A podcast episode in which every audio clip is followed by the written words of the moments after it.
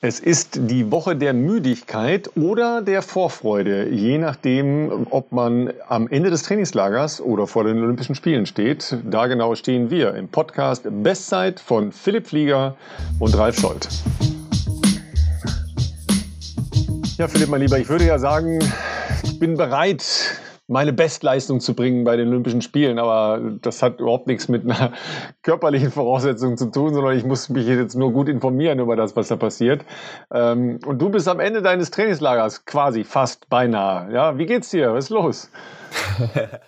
ja, Ralf, schön dich zu sehen. Ich, äh, die Müdigkeit ist da, das äh, kann ich auf jeden Fall mal sagen. So ehrlich bin ich. Äh, ich zähle inzwischen auch schon ein bisschen die Tage, bis ich äh, am Sonntag wieder nach Hause fahren darf, was wahrscheinlich ähm, aber auch einigermaßen nachvollziehbar ist. Äh, die fünf Wochen waren doch jetzt ähm, sehr intensiv, beziehungsweise eigentlich viel mehr äh, umfangreich, muss man sagen. Ich bin nach wie vor auf Kurs äh, für die 1000 Kilometer, trotz Reisetag am Sonntag. Ähm, die Benchmark würde ich schon gerne knacken. Ähm, Habe ich, glaube ich, auch noch nie gemacht, dass ich in fünf Wochen wirklich straight die 1000 Kilometer gerannt bin. Ähm, aber ich, ja, bin ganz ehrlich, wir hatten ja noch angekündigt, ich glaube in der letzten Folge den, diese Leistungsdiagnostik ähm, noch zu machen. Das habe ich dann am Freitag auch gemacht. Ähm, die war auch äh, auf jeden Fall sehr vielversprechend. Ähm, ich werde jetzt leider keine ganz genauen Zahlen, Daten, Fakten hier droppen. Ähm, sorry für die Leute, die da darauf spekuliert hatten, aber sagen wir mal so, ähm, ich war schon schlechter drauf. Und äh, noch wichtiger ist, dass ja momentan äh, alles soweit äh, hält und gesund ist. Äh, das ist ja auch schon mal nicht ganz unerheblich. Ähm, was halt sich jetzt wirklich bemerkbar macht, und das ist wahrscheinlich auch einfach noch ein Zeichen dafür, dass ich halt auch nur ein Mensch bin, dass ich halt einfach inzwischen sehr, sehr müde bin und das Aufstehen morgens einfach nicht leichter wird, sagen wir mal.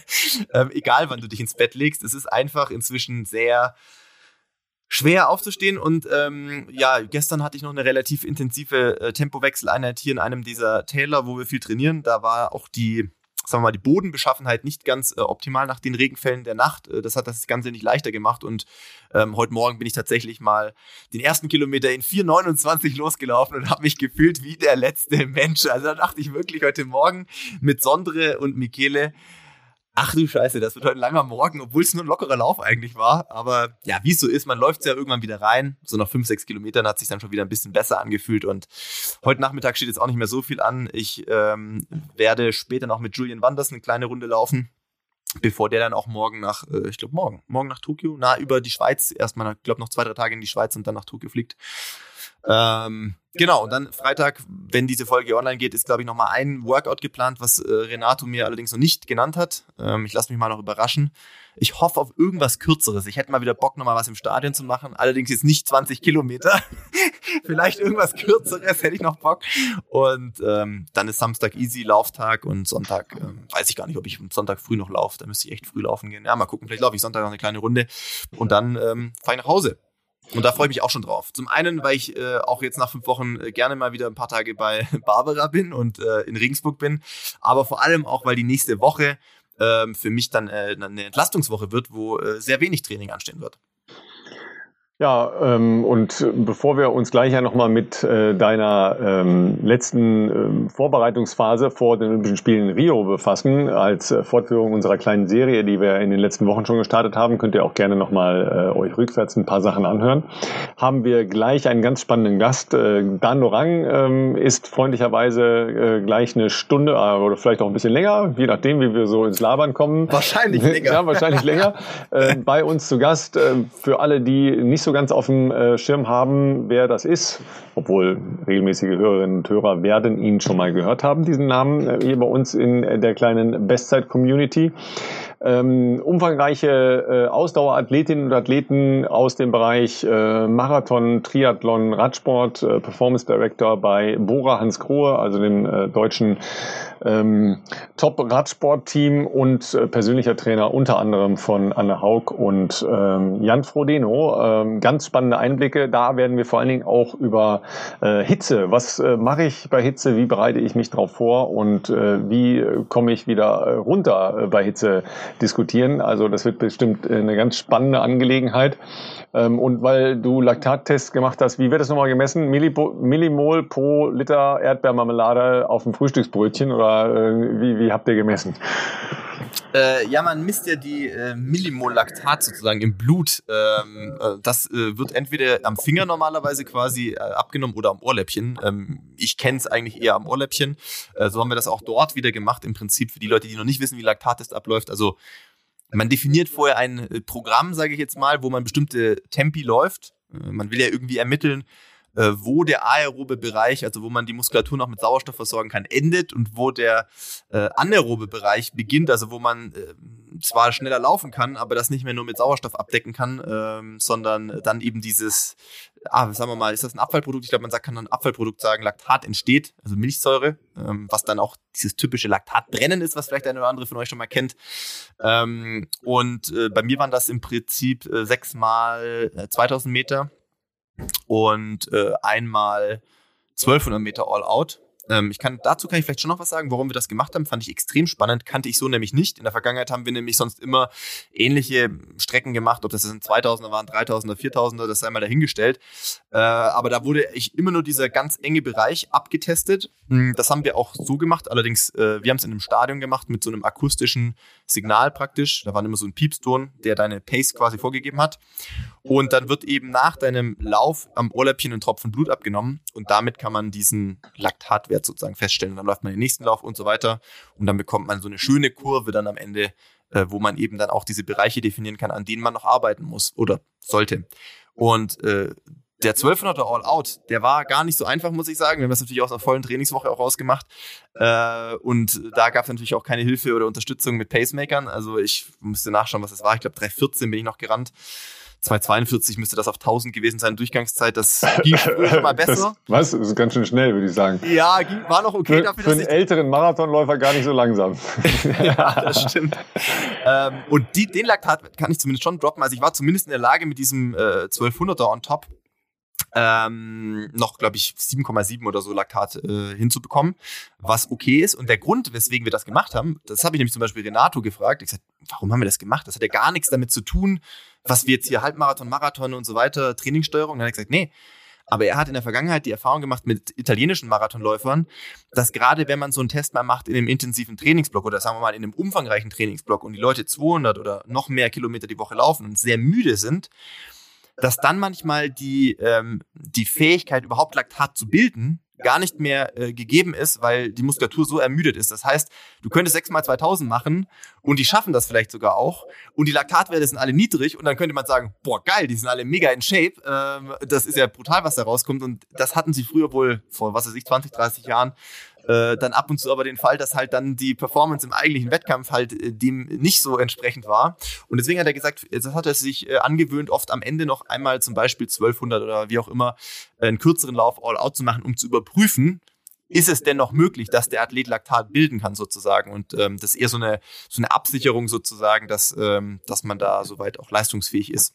Fand ich spannend, kannte ich so noch nicht, aber ist natürlich total einleuchtend. Und ähm, Renato war, was mich anbelangt, äh, auf jeden Fall happy. Er war auch happy mit den anderen, die noch dabei waren. Ich wollte sagen, die anderen sind geprügelt worden, oder was? Nein, nein, nein, Aber die haben sehr andere Tests zum Teil gemacht. Ähm, bei, bei Julian, das kann ich ja sagen, ohne dass der jetzt die Werte verrate, aber äh, der hatte praktisch einen Test mit 8 mal 1200. Wer jetzt schnell im Kopf mitrechnet, wird ja sehen, das sind fast 10.000 Meter. Und ich sage jetzt nicht, welches Tempo er gelaufen ist. Es war, es war schnell. Es war schnell. Es ist aber gleichbleibend schnell gewesen. Es war nicht wie bei mir ein Test, wo das Tempo quasi ähm, angestiegen ist, um, um zu überprüfen oder bei mir die Trainingsbereiche abzustecken, sondern bei ihm so kurz vor den 10.000 Metern bei den Olympischen Spielen ähm, ging es darum, sein mögliches Wettkampftempo mal anzugucken und wie, was passiert da mit ihm? Wie entwickeln sich die Laktatwerte? Und ich sag mal so, die waren ziemlich stabil in einem ziemlich guten Bereich. Also es ist nicht unwahrscheinlich. Äh, und der hat das relativ spät machen müssen, also nach mir. Das heißt, bei ihm ist es schon heiß gewesen. Klar, keine Luftfeuchte, aber das wollte er auch, dass das die Bedingungen natürlich für ihn schwerer sind. Ähm, ich würde mal sagen, ich bin einigermaßen optimistisch, dass der sehr gut in Form ist, auf jeden Fall. Also da bin ich natürlich sehr, sehr gespannt. Ja, ich weiß gar nicht, 10.000 Meter Männer habe ich, glaube ich, leider erster nicht. Erster Tag, glaube ich, direkt. Ja, als erster Tag ist ZDF. Ähm, ah. Also habe ich leider nicht, aber ich werde es mir natürlich äh, genauso interessiert äh, logischerweise anschauen.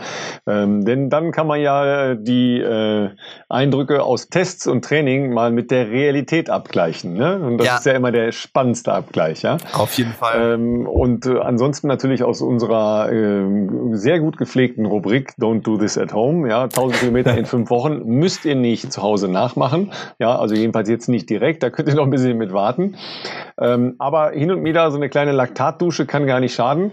Ähm, ich hatte ja irgendwie mal berichtet von dem äh, kleinen Laufkommen, den ich mir äh, in unserem kleinen äh, Ausflug in die Alpen geholt habe, äh, respektive mhm. selber äh, kreiert habe und dann feststellen musste, dass da schon mal Leute schnell gelaufen waren, was auch blöd war, aber ich habe es äh, trotzdem ja geschafft mit einem kleinen Laktat-Push. Äh, und die ersten aus äh, unserer Community haben sich schon dran versucht und sie sind gescheitert, ja. Entschuldigung, aber ich, dieser kleine billige Triumph äh, sei mir an dieser Stelle gestattet. Philipp, du wolltest ja noch ähm, die Serie der äh, Wie hast du dich eigentlich auf deinen Olympiamarathon vor fünf Jahren ja inzwischen vorbereitet, fortsetzen. Äh, dritte Woche oder noch drei Wochen äh, bis zu dem Olympischen Marathon der Männer. Äh, was hast du da gemacht? Wie viel äh, Intensität war da noch da drin? Da bin ich jetzt wirklich gespannt, weil das ist ja auch spannend, wie lange hält man ähm, eine Kilometerbelastung oben, wie lange hält meine Intensität oben, äh, wann muss man anfangen, das rauszufaden. Ähm, und äh, wahrscheinlich kennt das jeder von euch auch, ja, wenn man so auf einen Wettkampf zusteuert und dann denkt man sich ja drei Wochen vorher, ah, ich muss noch mal gucken, ob es noch geht, ne? Und äh, was, was so drin ist. Noch mal, noch mal so einmal gucken, ja, vielleicht ein bisschen schneller laufen oder so, ja. Äh, wie ging es dir? Ja, es geht so ein bisschen in die Richtung. Also wer, wer, die letzte Woche zugehört hat, wird sich ja noch erinnern, dass äh, ich nach dem Trainingslager ähm, in St. Moritz ja dann diesen 10 Kilometer, sagen wir mal, Trainingswettkampf noch in Berlin äh, gemacht habe, der äh, sehr heiß war, was natürlich im Hinblick auf äh, Rio schon mal nicht schlecht war, so einen Test zu haben. Die Zeit war damals gar nicht so stark, es war 29,47, äh, hat aber damals zum Gewinnen gereicht und die Woche danach, das heißt die drittletzte Woche vor meinem Marathon, war tatsächlich nochmal eine Umfangswoche ähm, mit knapp über 200 Kilometern, nämlich hier im Trainingsprotokoll äh, steht 204 Kilometer. Ähm, wenn ich mir das hier anschaue, die Tage nach dem Zehner, das war an einem Samstag, das heißt Sonntag war Rückreisetag nach äh, Ringsburg und dann hatte ich eins, zwei, drei, vier äh, Umfangstage, kann man sagen, also äh, die in einem moderaten Bereich waren, einfach um ein bisschen auch das, das Rennen nochmal zu verarbeiten. Ähm, das waren Tage zwischen, ja gut, Montag war 24, die anderen Tage waren zwischen 30 und 33 Kilometer. Allerdings, wie gesagt, zwischen 3,45 und ähm, ja, vier Minuten das meiste. Donnerstag habe ich hier gesehen, gut, das war auch noch ein bisschen gesteigert, mal ein 20er, erste Hälfte 3,43, zweite Hälfte 3,29. Jetzt alles nichts Weltbewegendes. Freitag wurde dann interessant, denn Freitag stand bei mir ein Tempoprogramm auf der Bahn an. Und zwar äh, wie man das halt dann vielleicht auch mal macht, drei Wochen vor oder dann ja nur noch zweieinhalb Wochen vorm Marathon so ein bisschen anschärfen. Das heißt, die 4x3000 waren mit relativ langen Pausen, mit vier Minuten Pause ähm, und etwas schneller als damals äh, das geschätzte Halbmarathon-Tempo, nämlich in 8,53, 8,52, 8,51 und 8,42. Frag mich nicht, ich sehe das gerade auch das erste Mal hier, wie ich da die 8,42 noch hinten rausgeknüppelt habe. Ja, das, das äh, ist genau der Punkt. Ne? Du solltest wahrscheinlich 8,50 laufen. Ja? Wahrscheinlich 8,50, Genau, ja, und dann, und, und dann Ah, ja. Beim letzten noch mal eben noch mal gucken, die Pferde. Ne? Noch mal eben gucken, ja. und ähm, ja, dann Samstag war ganz entspannt. Also Freitagabend natürlich noch auslaufen, Samstag easy mit 27 Kilometern. Und dann stand, glaube ich, wenn ich das richtig sehe, äh, ich will noch nicht von der nächsten Woche vorgreifen, aber doch, ja, es ist der letzte Long Run, ähm, der dann anstand, zwei Wochen vor Marathon. Äh, und zwar ein gesteigerter 30 Kilometer Lauf, der am Ende in einer Stunde 41 war. Das ist dann 3,23er Schnitt. Ähm, die ersten 15 Kilometer moderat 3,37 und die zweite Hälfte in 3,09, was so damals ungefähr das geplante Wettkampftempo war. Also das ist so 2,13er Tempo zu der Zeit gewesen. Ja, aber ist natürlich trotzdem äh, unterm Strich schon, schon noch eine ganz schön Heavy-Woche gewesen, wenn ich das mal so rekapituliere. Ne? Also relativ nah dran, doch noch ganz schön viel. Das Tapering, das kann ich ja schon mal vorgreifen, das beginnt in der nächsten Woche. Das werden wir dann auch sehr deutlich sehen, äh, sowohl was Inhalte als auch die, ähm, die Gesamtkilometer anbelangt. Das wird auf jeden Fall spannend und das ist ja auch wirklich das Wichtige, was man ja immer den Leuten auch ein bisschen mitgeben muss. Ähm, ab einem gewissen Punkt, hast du ja auch schon angeteasert, ist die Arbeit getan und dann geht es eigentlich nur noch darum, ähm, nicht mehr zu viele Fehler zu machen in, der letzten, in den letzten zwei Wochen, sondern möglichst die Akkus aufzuladen und äh, frisch zu werden für den eigentlich großen Tag dann. Ja, Wasser halten, das ist das Allerschwerste für, für, für, für, alle, ne? die irgendwie meinen, jetzt, jetzt bin ich gut drauf und jetzt mal gucken. Ne? Ja.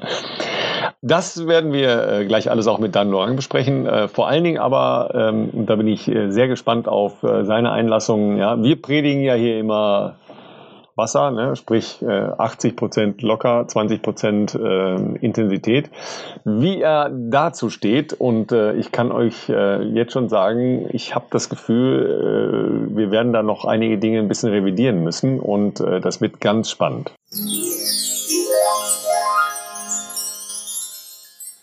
Ja, dann sagen wir ganz herzlich äh, willkommen bei uns in der kleinen, lauschigen Bestzeitrunde. Dan Lorang, ähm, was soll ich sagen? Wir haben schon oft über dich gesprochen in dieser Runde. Jetzt wirst du natürlich denken, oh Gott, oh Gott, was haben wir da nur geredet? Äh, aber bisher, äh, korrigiere mich Philipp, aber nur Gutes.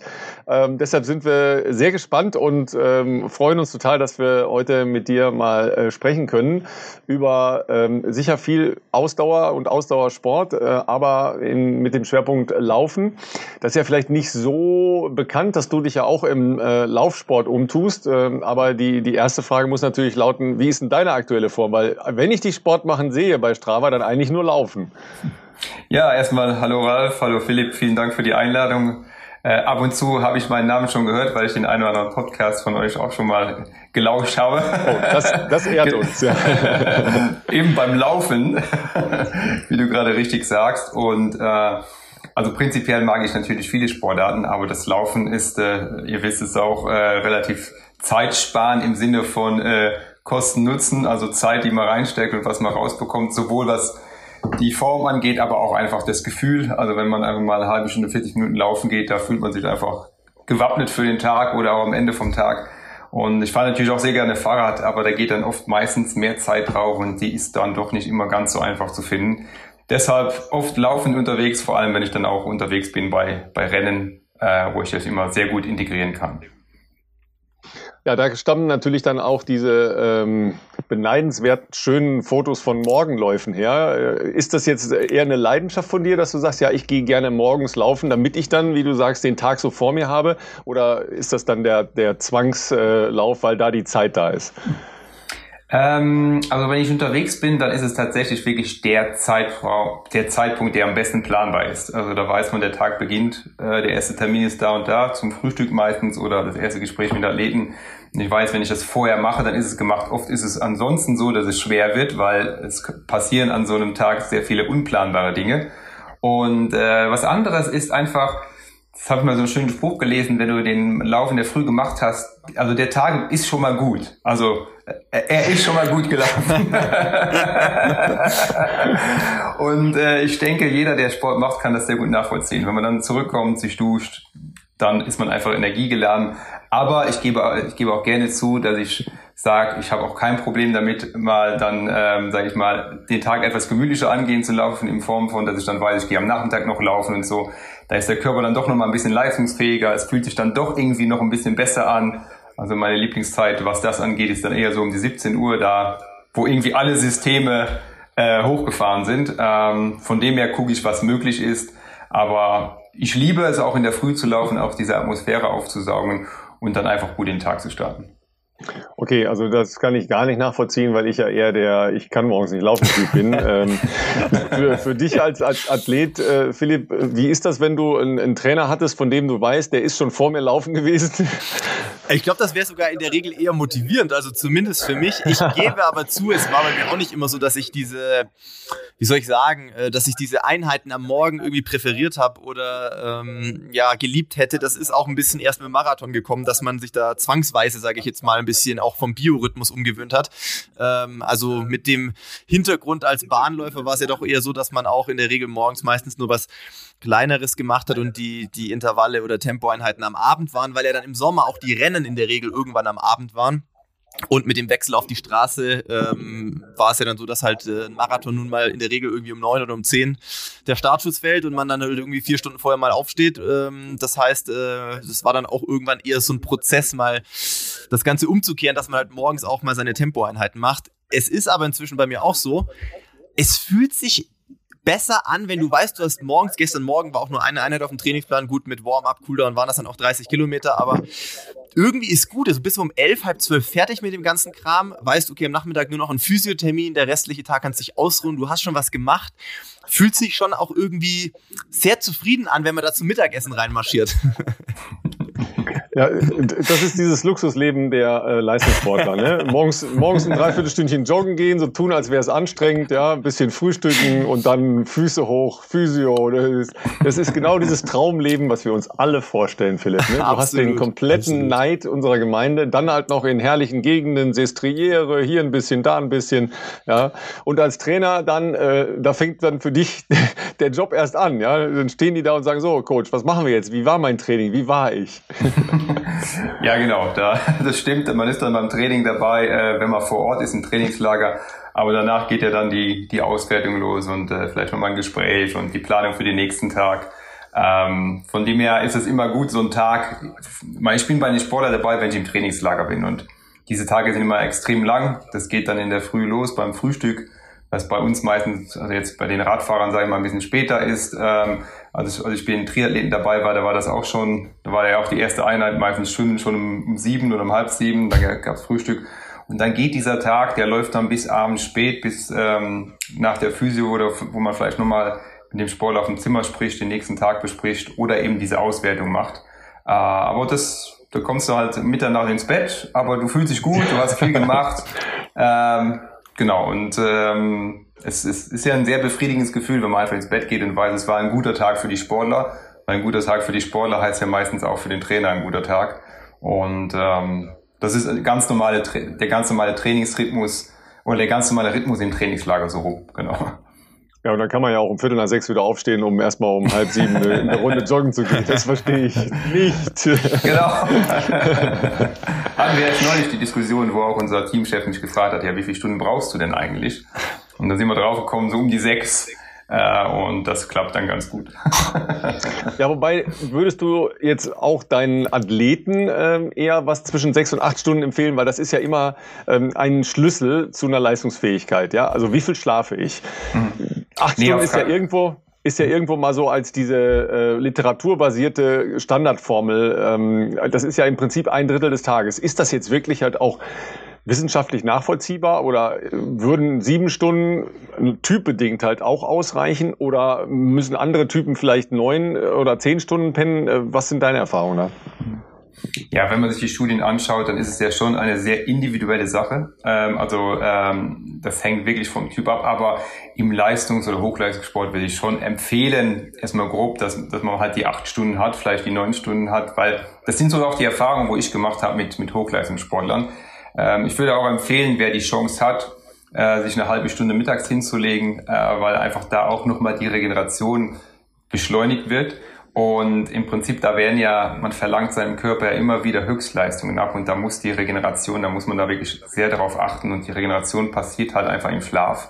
Äh, es macht jetzt auch keinen Sinn, äh, auf Biegen und Brechen im Bett liegen zu bleiben. Und das ist genau das, wo ich sage, das sind diese individuellen Unterschiede. Was man sich natürlich schon anschauen kann, wenn die Schlafqualität nicht gut ist, wenn jemand halt schon in der, sehr früh aufwacht und irgendwie da nicht mehr schlafen kann, kann man was daran ändern. Hat er vielleicht nur mal irgendwie, kann man was am, am Essen am Tag vorher ändern, am Koffein oder wie auch immer, so dass man die Schlafqualität verbessert. Aber wenn jemand tief schläft, gut schläft und dann nach siebeneinhalb Stunden aufwacht und einfach fit ist, gibt es meiner Meinung nach keinen Grund, nochmal sich umzudrehen und weiter zu schlafen, sondern dann vielleicht eher am Nachmittag, wie gesagt, eine halbe Stunde hinlegen und ähm, da was für die Regeneration zu tun. Ja, bei, bei Nachmittag oder Mittag sich hinlegen hat äh, Philipp, äh, ihr könnt das nicht sehen, ihr Lieben zu Hause, äh, sehr, sehr heftig genickt. Ja. Weil die Ermüdung in der, was hast du jetzt, viereinhalbten Woche des Trainingslagers dich mittags ins Bett haut. Ja, ja ich, bin, ich, bin, ich bin jetzt richtig müde, das kann man glaube ich schon sagen. Ähm, vor allem gestern die Tempoeinheit, äh, die die war echt zäh. Wir hatten auch ein bisschen schlechte Bedingungen, muss man sagen, in dem einen Tal, wo die Dirt Road ziemlich aufgeweicht war durch den Regen in der Nacht. Ähm, das hat es jetzt nicht einfacher gemacht. Das hat sich ein bisschen mehr wie wie, wie ein Crosslauf tatsächlich angefühlt.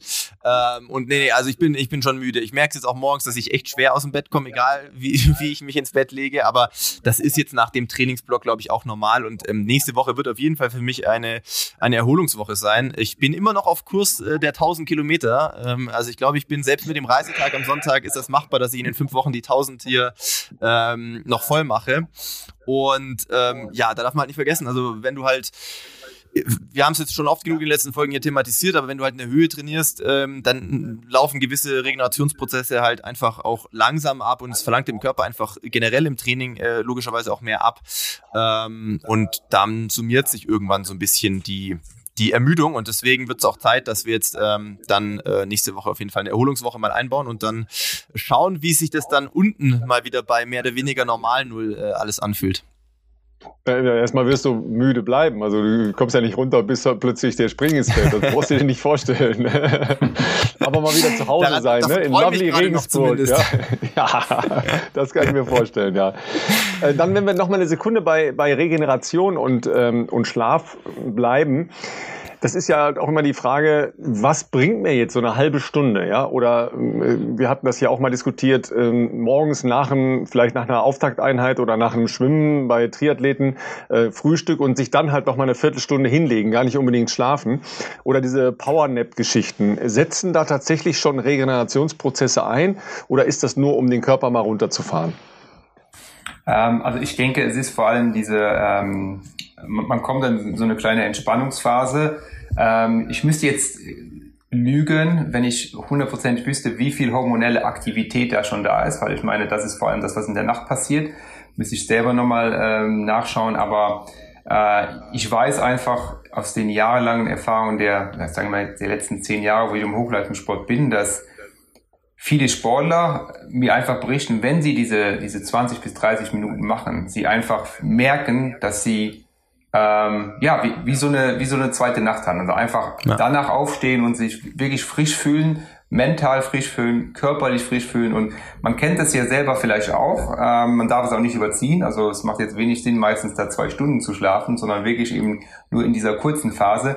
Und ich glaube einfach, dass der Körper, dadurch, dass er kurz, ähm, sage ich mal, döst, einfach einmal so richtig runterfahren kann, was man ja sonst im Alltag gar nicht machen kann. Ich meine, klar kann ich sagen, ich setze mich mal hin und lese ein Buch, ähm, aber ich habe halt immer Aktivität. Und wenn ich aber einfach mal die Augen zumache, die Reiz, ähm, die Reize, die auf mich einwirke, komplett runtersetze, ich glaube einfach, dass dann eine die Regeneration besser möglich ist. Wie gesagt, hormonell glaube ich, wird da wahrscheinlich noch nicht so viel passieren, aber vor allem ich, ähm, ich reduziere die Reize, die auf mich einwirken und ich gebe meinem Körper bewusst die Zeit, einfach mal nichts zu tun. Und ähm, da glaube ich, da liegt schon ähm, einfach sehr viel drin. Für den Tag zumindest.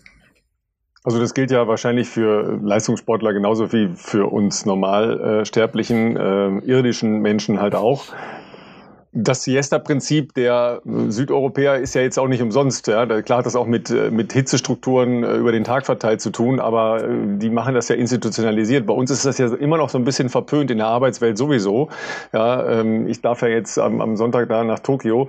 Da wird teilweise ja sogar in Konferenzen der Kopf auf den Tisch gelegt, ja, um, damit die Leute halt sagen, okay, jetzt bin ich mal 20 Minuten vielleicht nur mit einem halben Auge, Ohr oder gar nicht mehr dabei. Das ist schon eine spannende Angelegenheit. Ähm, und wo du gerade Buch sagst, äh, ich kann mich an, ähm, an, an eine Begegnung, ich habe schon nachgedacht, wo es war, ich weiß, weiß es gar nicht mehr erinnern, ähm, da hattest du auch ein Buch dabei. Äh, so stelle ich mir das vor, wenn du dir äh, eine halbe Stunde Buchlesen gibst. Es war ein Buch über Grundlagen der Biochemie. das hat mich so ein ganz klein bisschen an Oberstufe erinnert. Ja, nochmal schnell vor der, äh, vor der Bio-Abi-Klausur nochmal noch mal eben, wie war das nochmal, ja? Du gibst dir dann auch so die Basics nochmal, ja, wenn du Sachen nicht verstehst. Wenn du sagst, ja, äh, dann muss ich nochmal nachgucken, wie war das nochmal mit den Hormonen, äh, wann setzen die eigentlich ein in der Regeneration und so weiter. Hm. Ja, man muss ja einfach zugeben, das sind Themen, wenn du nicht jeden Tag damit äh, konfrontiert bist. Also wirklich, was passiert auf Zellebene, wie sind diese biochemischen Prozesse. Man vergisst Dinge auch. Also man weiß schon grob, wie es funktioniert, aber im Detail, das ist ja auch nicht so, wie ich mit dem Athleten spreche. Ich erkläre dem ja auch nicht das Detail bis auf die Zelle, weil ähm, A, äh, will er das meistens gar nicht wissen und B, macht die Sache dadurch auch nicht besser, sondern ich versuche immer die Sachen möglichst einfach, aber sehr einleuchtend darzustellen. Und dann, wenn du aber in Fachgesprächen bist oder wenn du mal versuchst, wieder was weiterzuentwickeln, dann ist es schon wichtig, dass du wieder die Details kennst. Wie war das jetzt nochmal? Wenn ich jetzt zum Beispiel äh, mir Gedanken nochmal machen würde über den Mittagsschlaf, dann müsste ich jetzt auch nochmal genau nachschauen, wie war das, welche Kaskaden im Körper werden da aktiviert und wo können wir vielleicht ansetzen, um was zu optimieren. Oder man redet ja auch als Trainer mit Wissenschaftlern, äh, die einfach viel näher dran sind und will da ja einfach, mit, was heißt mitreden können. Man will es verstehen, man will die Argumentation verstehen können und da musst du einfach immer mal wieder zurück, äh, ich sag nicht in die Schulbank, aber einfach nachgucken oder mal googeln und schauen, wie war das nochmal und äh, ich glaube, das ist ganz normal. Das wird uns unser Leben lang begleiten. Äh, außer du ziehst nur noch deine Stiefel durch äh, und machst immer, äh, sage ich mal, Schema F, dann brauchst du es vielleicht nicht mehr. Aber ansonsten ist es bei dem Wissen, was ja mittlerweile auch verfügbar ist, ähm, sage ich mal, ist das ein ständiger Prozess. Und da würde ich schon mal kurz ergänzen. Ich glaube, dass diese Erholung vor allem für den Kopf ist, weil die, diese Reizüberflutung, die du ja teilweise hast, kommt ja auch genau, da, genau dadurch. Du hast so viele Medien, mit denen du dich beschäftigst. Du liest, dann guckst du nochmal bei Twitter, dann machst du das nochmal, dann hast du viele Telefonanrufe. Ähm, auch als Sportler beschäftigst du ja mit gewissen Dingen und einfach mal abschalten, einfach mal den Kopf sagen, okay, runterfahren kurzzeitig und dann wieder damit beschäftigen, was kommt. Ähm, ich glaube, da, das hilft einfach. Ja, Digital Detox ist ja so ein, so ein, Modewort, aber das hast du ja auch genossen die letzten Wochen da in Destria, ne? aufgrund der schlechten Verbindungsqualität. ja, ähm, man hat ja heutzutage auch äh, europaweit, ähm, wie soll ich sagen, äh, kein Roaming mehr. Das heißt, äh, nicht so viel, wie ich es gerne hätte, aber jedes Trainingslager hat für mich auf jeden Fall den Vorteil, der räumlichen Distanz. Man ist für andere Anfragen halt nicht so greifbar. Das ist halt hauptsächlich gut. Ich sag da ganz offen und ehrlich, also ich finde Social Media sicherlich weniger als vielleicht zu Hause. Finde ich aber trotzdem auch hier natürlich spannend, zum Teil auch, wenn man ja guckt, was andere Leute so machen. Das ist ja nicht nur schlecht, ähm, mal auch über den Tellerrand rauszuschauen. Ähm, aber ich finde es immer schön, vor allem im Trainingslager auch räumlich mal eine gewisse Distanz zu haben zu, äh, zum eigenen Wohnort, weil man sich natürlich hier trotzdem wesentlich mehr auf Essen, Schlafen, Trainieren äh, fokussieren kann und weniger auch auf sonstige Anfragen, die ja auch immer mal wieder kommen, äh, die auch irgendwie dazugehören heutzutage zum Sportlerleben und, und, und dem ganzen Sponsoren-Thema drumherum. Ähm, aber ähm, das ist auf jeden Fall ganz gut, wenn man sich da auch mal ein bisschen zurückziehen kann und, ähm, und ja, sich auch mal wieder fokussieren kann aufs Wesentliche. Ähm, ich fand es interessant, was Dan gerade gesagt hat mit dem äh, Buch und ähm, dass man ja versucht, sich immer weiter zu ähm, bilden oder neue, neue Sachen sich anzulesen. Also das ist ja, glaube ich, schon was, was man wahrscheinlich generell im, zumindest im Hochleistungssportbereich, glaube ich, wahrscheinlich viele Menschen, also Trainer wie auch Athleten ja irgendwie auszeichnet, dass man immer das Gefühl hat, also Stillstand wäre ja Rückschritt. Ähm, und man versucht ja natürlich immer zu gucken, was kann man noch besser machen, äh, egal in, in Form von, von vielleicht Trainingsplänen, aber auch von Regeneration, von Ernährung, von Schlaf haben wir jetzt gerade besprochen. Ähm, ich glaube auch, da bin ich 100% seiner Meinung, in dem Moment, wo man denkt, okay, jetzt haben wir es, das ist jetzt so, so werden wir es immer weitermachen. Ich glaube, das ist der Anfang vom, nicht vom Ende, das klingt jetzt sehr dramatisch, aber ich glaube, dann ist halt irgendwann so äh, ein gewisses äh, Plateau vielleicht dann auch erreicht, wo man dann vielleicht nicht mehr weiterkommt. Aber das sind ja dann die spannenden Situationen, ähm, die du als Trainer dann und äh, du, Philipp, als Athlet, der ja interessiert ist an vielen Dingen, ähm, ja genau bewältigen müsst. Denn das Wissen ist ja omnipräsent. Das heißt, früher musste ich ja wirklich ein Buch lesen, ja, ja und sagen wir mal, die Schwelle, wenn ich ein äh, tausendseitiges Buch über Biochemie habe, ist relativ groß für, für einen normalen Athleten. Heute google ich mal schnell was. Ja, und dann äh, lese ich vielleicht die erste Hälfte des Wikipedia-Eintrags und habe, ähm, was äh, Philipp Seib, äh, ein anderer äh, Trainer, der im Ausdauerbereich ja auch sehr erfolgreich ist, äh, gefährliches Halbwissen der Athletinnen und der Athleten nennt. Und dann, dann stößt du da ja auf Diskussionen, ähm, dann die du als Trainer ja aushalten musst. Und äh, Philipp, die, die du als Athlet ja äh, sicher auch äh, immer wieder geführt hast, dass man sagt, ja, warum machen wir das jetzt? Warum machen wir mal nicht dies oder jenes? Ja, wie, wie geht ihr beide damit um? Da kann ich gleich kurz einhaken. Ich bin sehr auf Dans Antwort gespannt, aber ähm, ich glaube aus meiner Erfahrung, also ich habe immer das Gefühl gehabt, einen guten Trainer zeichnet aus, ähm, wenn er Diskussionen mit Athleten, fachliche Diskussionen, nicht scheut, sondern versucht den Leuten zu erklären, warum man was wie macht. Ich kenne auch andere Bundes sagen wir mal Bundestrainer, ich nenne jetzt keine Namen, ja, aus vergangenen Zeiten. bitte, bitte nicht, ja, weil ich müsste wahrscheinlich den einen oder anderen nächste Woche noch anrufen ja, und fragen, ich es weiß so schon, geht. deswegen halt den Ball, ich halte den Ball flach, Ralf, damit du auch das Interview nächste Woche bekommst. Aber es gibt auch Bundestrainer, die aus einer wie soll ich sagen, anderen Staatsform, in einer anderen Staatsform groß geworden sind vor 20, 30 Jahren, wo die Art und Weise des Umgehens mit Athleten anders beigebracht wurde, sage ich mal. Eher so autoritär, sagen wir mal. So wird's gemacht und gut ist war ich nie ein Freund davon. Und ich fand es immer am ehesten auch überzeugend als Athlet, wenn, selbst wenn man mal eine Frage hatte oder anderer Meinung war, wenn der Trainer einem das erklärt hat, ähm, auf fachlicher Basis, sage ich jetzt mal, und man, das verstanden hat, dann ist ja auch die intrinsische Motivation und Überzeugung des Athleten ungleich höher, als wenn man das irgendwie halt aufoktroyiert bekommt, du musst das machen, fertig und so ist es. Und ähm, das war in der Vergangenheit bei meinem vorherigen Trainer so, aber selbst bei Renato Canova jetzt ist es so, wenn ich Fragen habe oder irgendwas, du kannst ja zu allem Fragen stellen, warum wir was wie machen. Und äh, ich sehe es jetzt an Athleten, die schon länger mit ihm zusammenarbeiten, wie Sondre äh, Möhn, der da auch teilweise heftige Diskussionen mit ihm führt, teilweise beim Essen, warum man die nächste Einheit so und so macht oder nicht äh, was anderes. Und ähm, ich fand es immer am überzeugendsten, wenn ähm, Trainer das eben dann auch versuchen, vielleicht auch in einer Diskussion, vielleicht auch in einem normalen, wie auch immer gearteten Gespräch, ähm, versucht einfach zu erklären, warum man was wie macht. Und ähm, ich glaube, das ist auch wichtig und für die langfristige Zusammenarbeit, glaube ich, dass man da so eine Art Austausch auf Augenhöhe auch irgendwie pflegt. Du müsstest, äh, Philipp, glaube ich, wegen dieser fantastischen Verbindung nach Sestriere mal kurz dein Bild ausmachen. Es ist zwar schade, dass wir dich dann nicht mehr sehen können, aber ihr zu Hause könnt ihn ja auch nicht sehen. Äh, ja, und äh, die verbale Auseinandersetzung prägt ja einen Podcast. Ja, ähm, ja also völlig überraschend hat mich diese Antwort äh, nicht überrascht von Philipp, ja, weil genauso, genauso äh, erleben wir dich ja hier äh, auch permanent. Aber dann, du hast ja gerade gesagt, eine, eine Diskussion, was bis auf Zellebene oder hormoneller Ebene passiert, möchte ich eigentlich gar nicht unbedingt mit einem Athleten führen. Ähm, ich nehme mal an, es ist äh, typenabhängig, wie tief man in, in Diskussionen reingehen muss. Ja, ähm, absolut. Also ich äh, würde das wie so eine äh, so eine gaussische Kur äh, Kurve ein bisschen beschreiben. Und zwar in der, in der, du hast am Anfang die Zusammenarbeit, also sagen wir mal so, der Athlet entscheidet sich mit dem Trainer zusammenzuarbeiten. Ich meine, manchmal ist das auch andersrum, wenn du jetzt irgendwie den Trainer vorgesetzt bekommst, aber am Anfang sollte ja da Vertrauen herrschen, du fängst an, miteinander zu arbeiten. Und dann kommen natürlich Vorerfahrungen vom Athleten, Ideen, ähm, alles über die man sich austauscht. Und dann kommen Fragen, wieso, weshalb, warum können wir das, ähm, wieso machen wir das? Du willst natürlich auch Vertrauen beim Athleten bekommen. Ähm, der Athlet will natürlich auch wissen, auf was lässt er sich ein. Und wir müssen als Trainer uns immer vor Augen führen, es ist primär die Karriere des Athleten oder der Athletin. Das heißt, am Ende des Tages die größte Konsequenz äh, äh, vom Outcome trägt immer der Athlet oder die Athletin.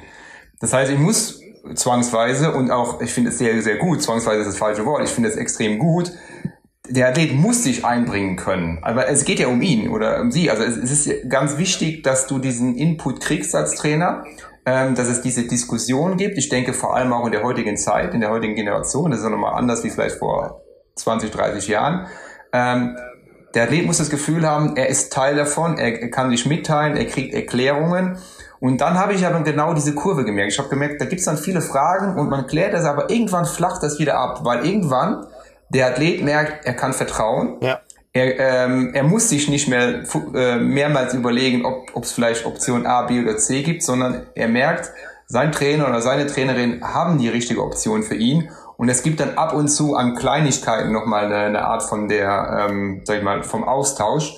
Aber ähm, man merkt dann ganz einfach, dass der Athlet 100% an das glaubt, was er das, da tut. Und ich habe das schon in mehreren Interviews auch gesagt, äh, wenn, wenn jemand fragt, ja, ja, wieso denkst du, dass deine Athleten erfolgreich sind? Und selber als Trainer ist es oft schwer zu, zu herauszufinden. Und dann hat aber jemand anders mal die Athleten gefragt und da kam eigentlich immer diese, die Aussage, wir glauben zu 100% an das, was wir tun es gibt keine Zweifel, dass wir jetzt äh, anstatt sechs mal zehn Minuten lieber vier mal 15 Minuten machen sollten, sondern der Trainerplan sechs mal zehn, dann ist es genau das Richtige für mich. Und ich denke, irgendwo diese beiden Faktoren muss es schon geben. Wenn der Athlet natürlich alles in Frage stellt oder die über jede Einheit diskutiert, mhm.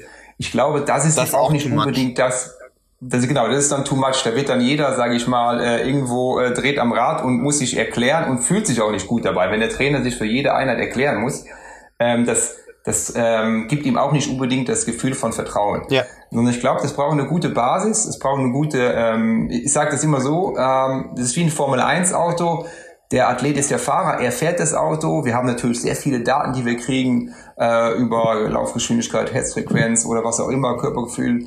Äh, aber das eine sind die Daten, das sind was die Ingenieure beurteilen, aber der Athlet selber spürt natürlich noch ganz andere Dinge und die muss er natürlich mitteilen. Dann hat der Athlet einige Profijahre oder einige Athletenjahre schon auf dem Buckel. Das heißt, er hat schon vieles miterlebt und jeder Trainer wäre ja schön blöd, wenn er sich das nicht anhört. Und dann, glaube ich, ist es die Rolle vom Trainer und da sehe ich wirklich ganz klar den Trainer, das alles einzuordnen, in einen Rahmen einzubetten und dann zu sagen, okay, das ist dann unser Weg. Und den gehen wir jetzt, gehen wir den jetzt gemeinsam, nochmal kurz sich abzustimmen, aber dass er den Athleten, wenn er eine Frage hat, die Frage immer irgendwo einordnen kann und sagen kann, okay, ich kenne diese Trainingsmethode oder ich kenne dieses Tool oder ähm, ich kenne dieses äh, neue Ernährungsergänzungsmittel, aber für uns ist es nicht relevant, weil. Oder, oh ja, ist eine gute Idee, das bauen wir ein, wenn der Zeitpunkt da ist, wenn wir denken, es passt rein.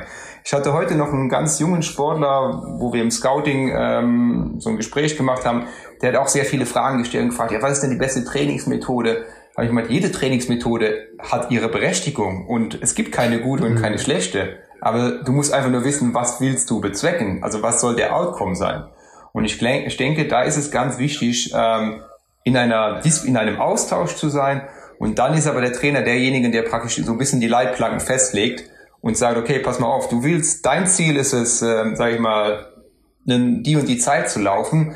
Da haben wir eine gewisse, ähm, gewisse Spannung, äh, gewisse Spanne, in der wir uns bewegen können, aber die Leitplanken, die musst du als Trainer schon ein bisschen definieren, weil sonst artet das komplett aus.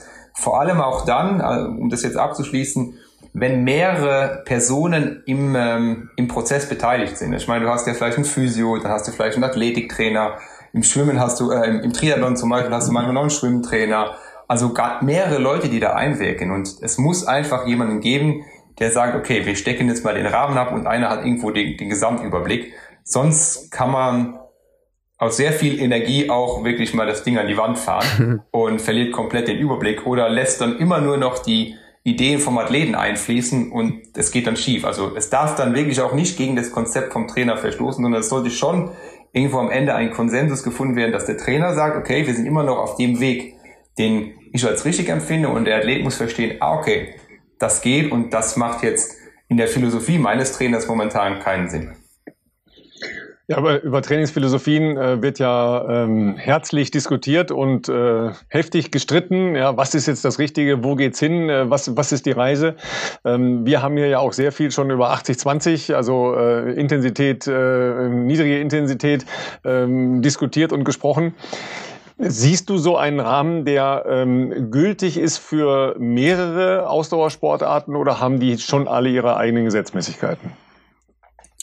Also ähm, sag, sag mal, wenn ich jetzt Richtung Langzeitausdauer gehe, wenn ich jetzt Richtung Marathon gehe oder Richtung ähm, Ironman, ähm, wenn man jetzt mal das als, als zwei Beispiele nimmt oder auch im Radfahren, das ist ja auch eine Langzeitausdauersportart, wobei wir da aber nochmal Komponenten haben, die jetzt in den beiden ersten äh, Disziplinen nicht so äh, sind. Also da musst du ja auch am Ende vielleicht nochmal deutliche höhere Leistungen bringen, was du jetzt bei so einem Ironman oder beim Marathon nicht hast dann haben wir da schon gewisse Parallelen. Also ähm, es ist eine aerobe Ausdauersportart jeweils. Es scheint offensichtlich, dass das Training des aeroben Systems, das Training eines guten Fettstoffwechsels, dass das irgendwo schon wichtig ist. Es scheint auch wichtig zu sein, dass man in der Lage ist, Kohlenhydrate äh, effizient zu nutzen, also dass man, dass einem die Energie irgendwo nicht ausgeht. Aber da gibt es schon mal viele Parallelen, wo es physiologisch keinen Grund gibt, wieso man das jetzt komplett anders trainieren sollte, sondern physiologisch wird genau dasselbe abgefragt. Und da gibt es natürlich viele Parallelen, wo man dann auch guckt, ähm, ist es jetzt beim Marathonläufer, sind wir da bei 90-10, was die Intensitätsverteilung ankommt, oder bei 85-15 äh, oder wie du jetzt gesagt hast, bei 80-20, was ich für einen Marathon ähm, schon für eine ähm, sehr intensitätslastige Verteilung erhalte. Aber da geht es ja auch mal darum, was, was fällt unter Intensität, wer teilt, also wie wird das eingeteilt, da muss man ja dann auch immer vorsichtig sein. Also es gibt da schon sehr viele Parallelen, was das Anforderungsprofil angeht und was die Physiologie angeht. Und ähm, ich denke, da kann die eine Sportart von der anderen was mitnehmen oder auch umgekehrt. Und ähm, da kann man schon grobe Sachen festlegen, die dann über eine Sportart hinausgehen, die sowohl fürs Radfahren gelten, als auch für den Marathonläufer, als vielleicht auch für den, für den Ironman-Athleten. Ähm,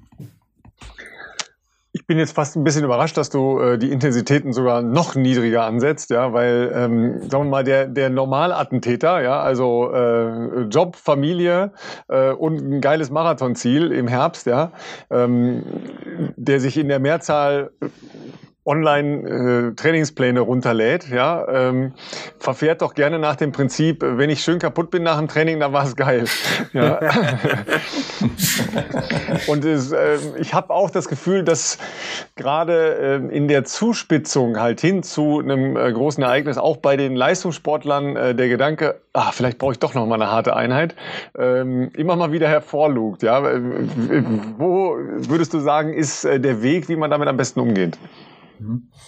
Ähm, ich finde dazu, äh, wenn man sich die Historie vom polarisierten Training einmal anschaut, also nicht, weil ich jetzt polarisiertes Training gut finde oder als das Ultimo, aber ich will nur damit eine Geschichte erzählen. Also wo kommt polarisiertes Training her? Es kommt aus den, ähm, sag mal, Norwegen, äh, Finnland, Schweden, da oben aus den Ländern. Und ich habe mal mit dem einen oder anderen Wissenschaftler gesprochen, wie sich das so etabliert hat, wieso, wo das Konzept herkommt, wieso man das so gemacht hat.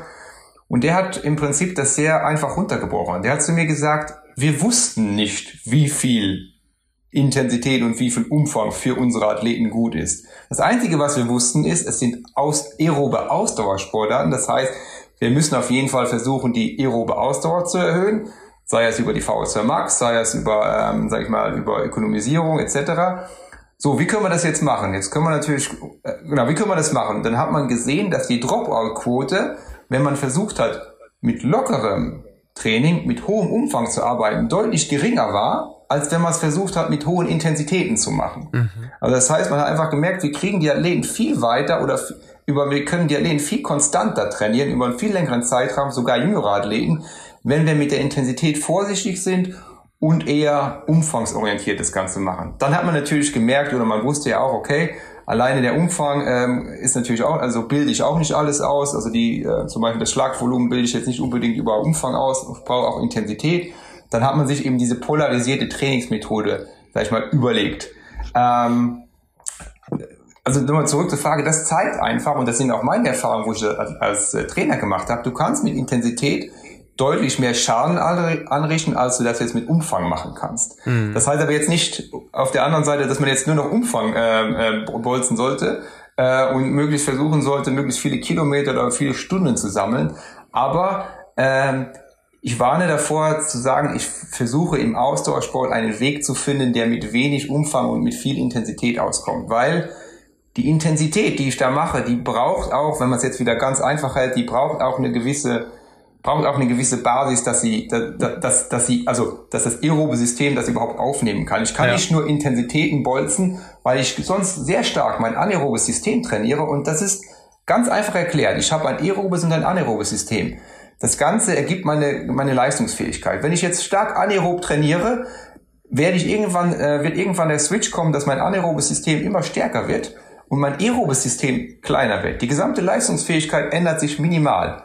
Und dann ist es ganz klar, dass ich am Ende, wenn ich das über einen längeren Zeitraum mache, schlechter werde. Also ich kann mich da nicht weiterentwickeln. Ich brauche eine Vergrößerung des Aeroben-Systems. Am Anfang funktioniert das noch sehr gut, äh, sage ich mal, wenn ich das über vier oder über acht Wochen machen äh, der klassische Studienzeitraum, wo so Sachen natürlich auch in Studien gemacht werden, da funktioniert das sehr gut. Wieso? Naja, ganz einfach, weil ich in diesem Zeitraum, sage ich mal, meistens dadurch die Sauerstoffaufnahme verbessere. Ich äh, trainiere mit hohen Intensitäten, das erhöht erstmal die Sauerstoffaufnahme und das, sage ich mal, kompensiert den Effekt, dass das anaerobe System, wenn es zu intensiv war, kleiner. Ähm, das an, also der, der, die, die Vergrößerung des anaeroben Systems, dieser Effekt wird kompensiert dadurch, dass meine VO2 Max nach oben geht. Aber irgendwann passiert an der VO2 Max nichts mehr. Die anaerobe Kapazität wird immer größer und das aerobe System schrumpft. Und dann habe ich ein Problem. Der Körper ist nicht mehr ökonomisch und ich merke auf einmal, ups, jetzt geht meine Ausdauerleistungsfähigkeit in die andere Richtung. Dann beim Laufen, das kennt äh, Philipp noch viel besser als ich, das Problem der Verletzungsanfälligkeit. Also ich kann mich natürlich, also hohe Intensitäten beim Laufen äh, da, da riskiere ich viel schneller Verletzungen, als ich das natürlich tue, wenn ich jetzt, sage ich mal, mit etwas niedrigen Geschwindigkeiten laufe. Ja. Und wenn ich aber die, diese hohen Geschwindigkeiten gar nicht vorbereite über eine gewisse Basis, ja, dann ist es eine Frage der Zeit, bevor ich, wenn ich nur noch Intervalltraining mache, mir irgendeine Zerrung, eine Entzündung oder eine Art der Überlastung hole. Also auch da hilft mir das lockere Training. Natürlich muss ich auch mal schnelle Sachen machen, aber auch da hilft mir das Training, dass sich der Bewegungsapparat, die Muskulatur überhaupt mal an diese hohe Belastung, die dann kommt, gewöhnen kann. Also es gibt dann ganz unterschiedliche Strukturen, die erstmal auf diese hohen Belastungen vorbereitet werden müssen. Und deshalb warne ich eben davor, irgendwo eine Lösung zu finden, wo man sagt, ich kürze die Dauer komplett und gehe nur noch über Intensität.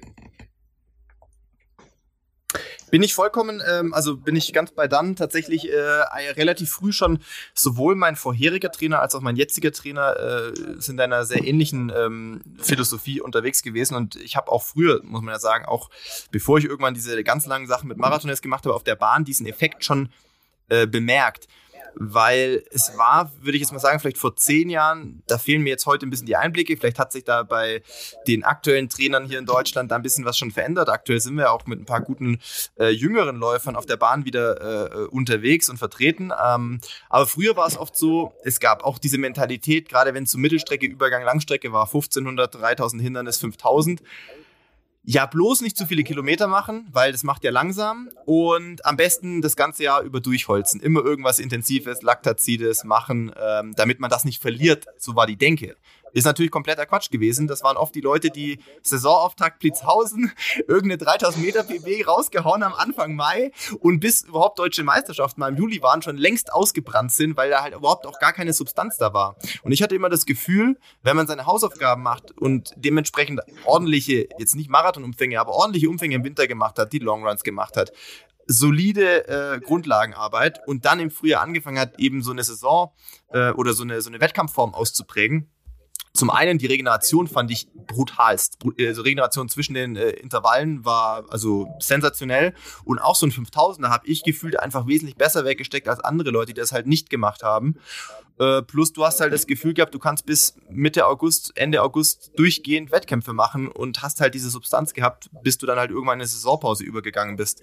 Und ähm, das war zeitweise, ich, wie gesagt, ich kann da aktuell nicht sagen, ob das sich das vielleicht jetzt geändert hat. Ich hoffe es ja. Äh, das war zeitweise irgendwie nicht sehr en vogue hier in Deutschland, warum auch immer. Ähm, aber ich, ich, das war, also so wie du das geschildert hast, ist eigentlich so, wie ich es eigentlich immer schon versucht habe zu trainieren. Ähm, und letztlich ist es auch gar nicht so anders wie dem, was wir jetzt gerade im Marathon machen. Klar, da ist das alles, das, das ganze Thema aerobe Bereich natürlich nochmal viel wichtiger. Aber die fünf Wochen, die ich jetzt hier in Sestriere verbracht habe, haben wir noch gar keine spezifischen Marathon-Einheiten jetzt groß gemacht, ähm, sondern hier ging es erstmal darum, den Körper darauf vorzubereiten, umfangstechnisch. Ähm, das heißt, wir haben natürlich schon viele lange Einheiten gemacht und viele äh, hohe Wochenumfänge, teilweise bis knapp 220 Kilometer. Ähm, viele Fahrtspiele im Gelände, um auch Kraftausdauer zu machen. Aber die eigentliche spezifische Arbeit in Vorbereitung auf den Herbstmarathon, die beginnt jetzt dann erst nach meiner Erholungswoche, wenn ich dann äh, wieder zurück in Deutschland bin und vielleicht möglicherweise zum späteren Zeitpunkt dann auch nochmal in einem zweiten Höhentrainingslager. Worüber wir hier schon äh, viel diskutiert haben, äh, dann vielleicht hast du das schon mitbekommen, äh, aber der Philipp möchte sehr gerne Triathlet werden ähm, und ist äh, total überzeugt von Alternativtraining. Ja, das ja, mit dem also, ist halt noch ein minimales Problem. Aber ja, das, kriegen wir, das, das kriegen wir hin. Dafür gibt's äh, Schwimmhilfen und alles Mögliche. Ja. Ähm, aber was ja, was ja spannend ist, ist, die hohe Leistungsfähigkeit, die ja inzwischen ähm, entscheidend ist dafür, wie du bei einem leistungsmäßigen Triathlon abschneidest im Laufbereich, ja, nicht nur bei deinen Athleten, aber vor allen Dingen ja auch bei deinen Athleten, die du betreut hast, ähm, das ja sicher auch aus dem äh, aus der Erkenntnis des olympischen Bereiches, also olympischer Triathlon kommt, ohne dass du bei den Männern eine 27 irgendwas laufen kannst, wirst du nichts mehr gewinnen können, ja. Ähm, und die Leistungsfähigkeit ja auch auf einer Marathondistanz im Anschluss an äh, Radfahren äh, und Schwimmen davor prägt ja auch den, äh, den Ergebnishorizont, den du bei einem Ironman hast. Umgekehrt gefragt, was würdest du empfehlen? Wie viel Alternativtraining ist sinnvoll, vielleicht sogar äh, notwendig, um nicht als Läufer permanent immer auf den Füßen stehen zu müssen?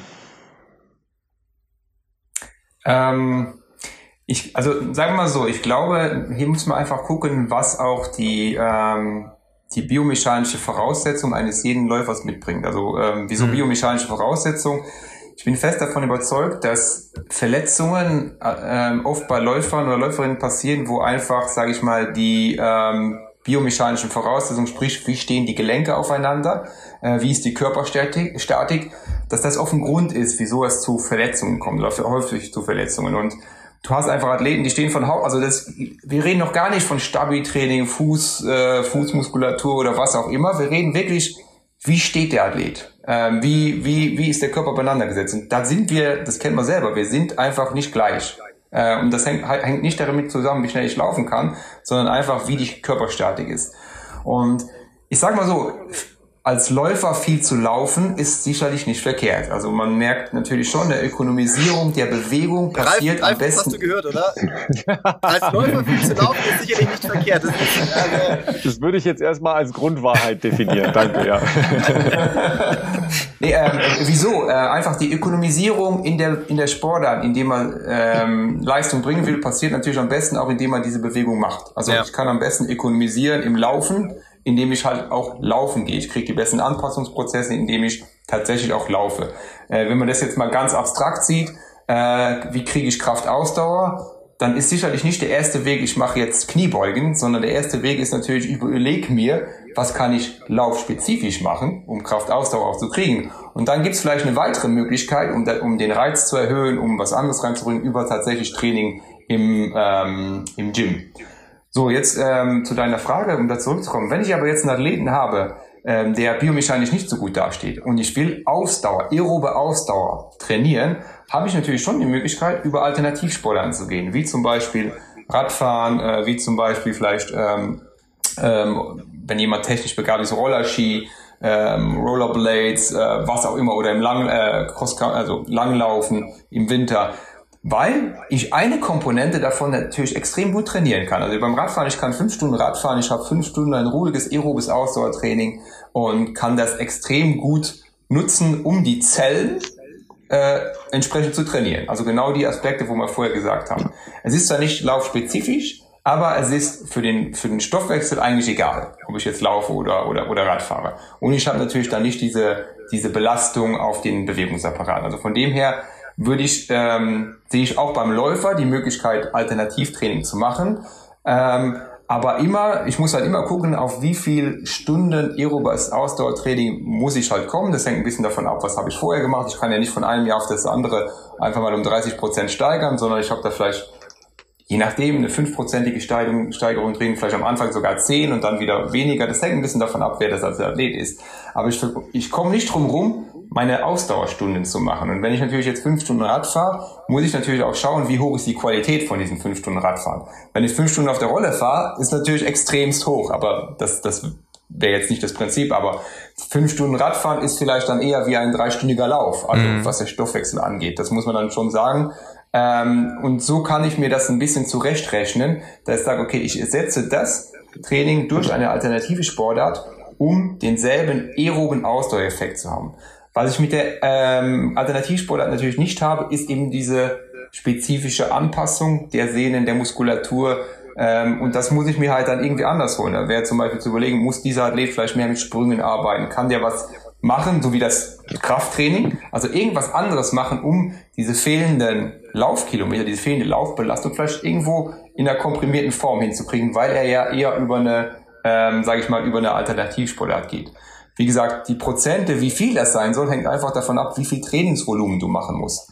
Und das ist jetzt von Athlet zu Athlet einfach unterschiedlich ähm, und muss einfach daran angepasst werden. Wenn ich jemanden habe wie den Philipp äh, und der auf einmal aufgrund einer Verletzung oder aufgrund dessen, dass er eben vielleicht nur 120, 130 Kilometer in, in der Woche laufen kann, ähm, ja, da wird sicherlich einiges an Radtraining dazukommen müssen, um die fehlenden 80 bis 100 ähm, Laufkilometer in der Woche zu kompensieren über eine Alternativsportart. Und ähm, ich denke, da, da reden wir dann auf jeden Fall vielleicht, äh, wenn man das jetzt hochrechnet, sage ich jetzt mal 100 Kilometer, Laufkilometer, die, die, die fehlen. Und jetzt mal äh, einfach zu machen, sagen wir jetzt mal vierer Schnitt, äh, äh, 400 Minuten. Ja, also da muss der sicherlich acht bis zehn Stunden nachher irgendwo Rad fahren, um mhm. das zu kompensieren. Oder mhm. vielleicht um die acht Stunden. Also jetzt mal ganz grob über den Daumen gepeilt. Aber das hast ähm, du jetzt auch gehört, Philipp, ne? Ja, deswegen glaube ich ja aber. also, darum will ich auch sagen, was ich sagen will, ist, Alternativtraining ist gut. Ähm, es kann auch vielen Leuten helfen, die einfach mit dem Volumen nicht so hochkommen. Es sind auch sehr gute Leistungen möglich. Aber ich würde auch da nicht sagen, dass jetzt das der, der Weg zum Ziel ist, dass wir jetzt alle alternativ trainieren müssen, um dann neue Bestzeiten zu laufen. Das, da wäre ich vorsichtig mit dieser Aussage, weil es primär nicht das Trainingsmittel Nummer eins ist. Es ist immer eine, ähm, sage ich mal, eine, ein alternatives Training, um das aerobe System zu, ähm, zu verbessern. Oder auch das anaerobe. Ich kann ja auch ein VO2 Max Training auf dem Rad machen oder so. Also, natürlich, also das heißt, das anaerobe ist auch aerobe, aber ich kann auch hohe Intensitäten auf dem Rad machen. Ich muss nicht nur locker durch die Gegend fahren, ähm, kann das natürlich auch unterschiedlich nutzen. Ja, das ist ja, äh, Philipp, auch so eine ähm, Frage, wie hoch gehe ich dann tatsächlich in der Kilometerbelastung? Ja, weil du sagst ja auch ähm, zu Recht mit einem gewissen Stolz, äh, wenn du die 1000 Kilometer ähm, jetzt in deinem Trainingslager brichst, ist das ja eine sehr stolze Marke. Ähm, und äh, toi toi, bis jetzt äh, lachst du noch und bist guter Dinge und äh, gut unterwegs irgendwo gibt es ja dann trotzdem, dass äh, der Bewegungsapparat die hohe Belastung des Laufens über die hohe Kilometerzahl dann nicht mehr kompensieren kann oder ähm, Verletzungen sich einschleichen oder halt einfach so eine Müdigkeit im Gesamtsystem drin ist, dass die Effektivität total runtergeht. Deshalb, ähm, wo, Philipp, siehst du für dich ähm, da eine Grenze und, äh, und dann, was sind dann die Optionen? Dann eher Radfahren gehen oder eher ähm, auf, ein, äh, auf ein Laufband mit einer Entlastung, was ja ähm, doch durchaus äh, an den besser eingerichteten Olympiastützpunkten oder in, in Trainingsstätten zur Verfügung steht? Ähm, oder ähm, Aquajogging? Also ich, ich weiß nicht, ob ich die, die absolute Grenze jetzt kilometertechnisch schon erreicht habe. Also man muss ja, glaube ich, immer so ein bisschen das große Ganze im, im Auge behalten. Wahrscheinlich könnte man auch eine Woche oder könnte ich vielleicht auch eine Woche äh, keine Ahnung, 240, 250 Kilometer laufen.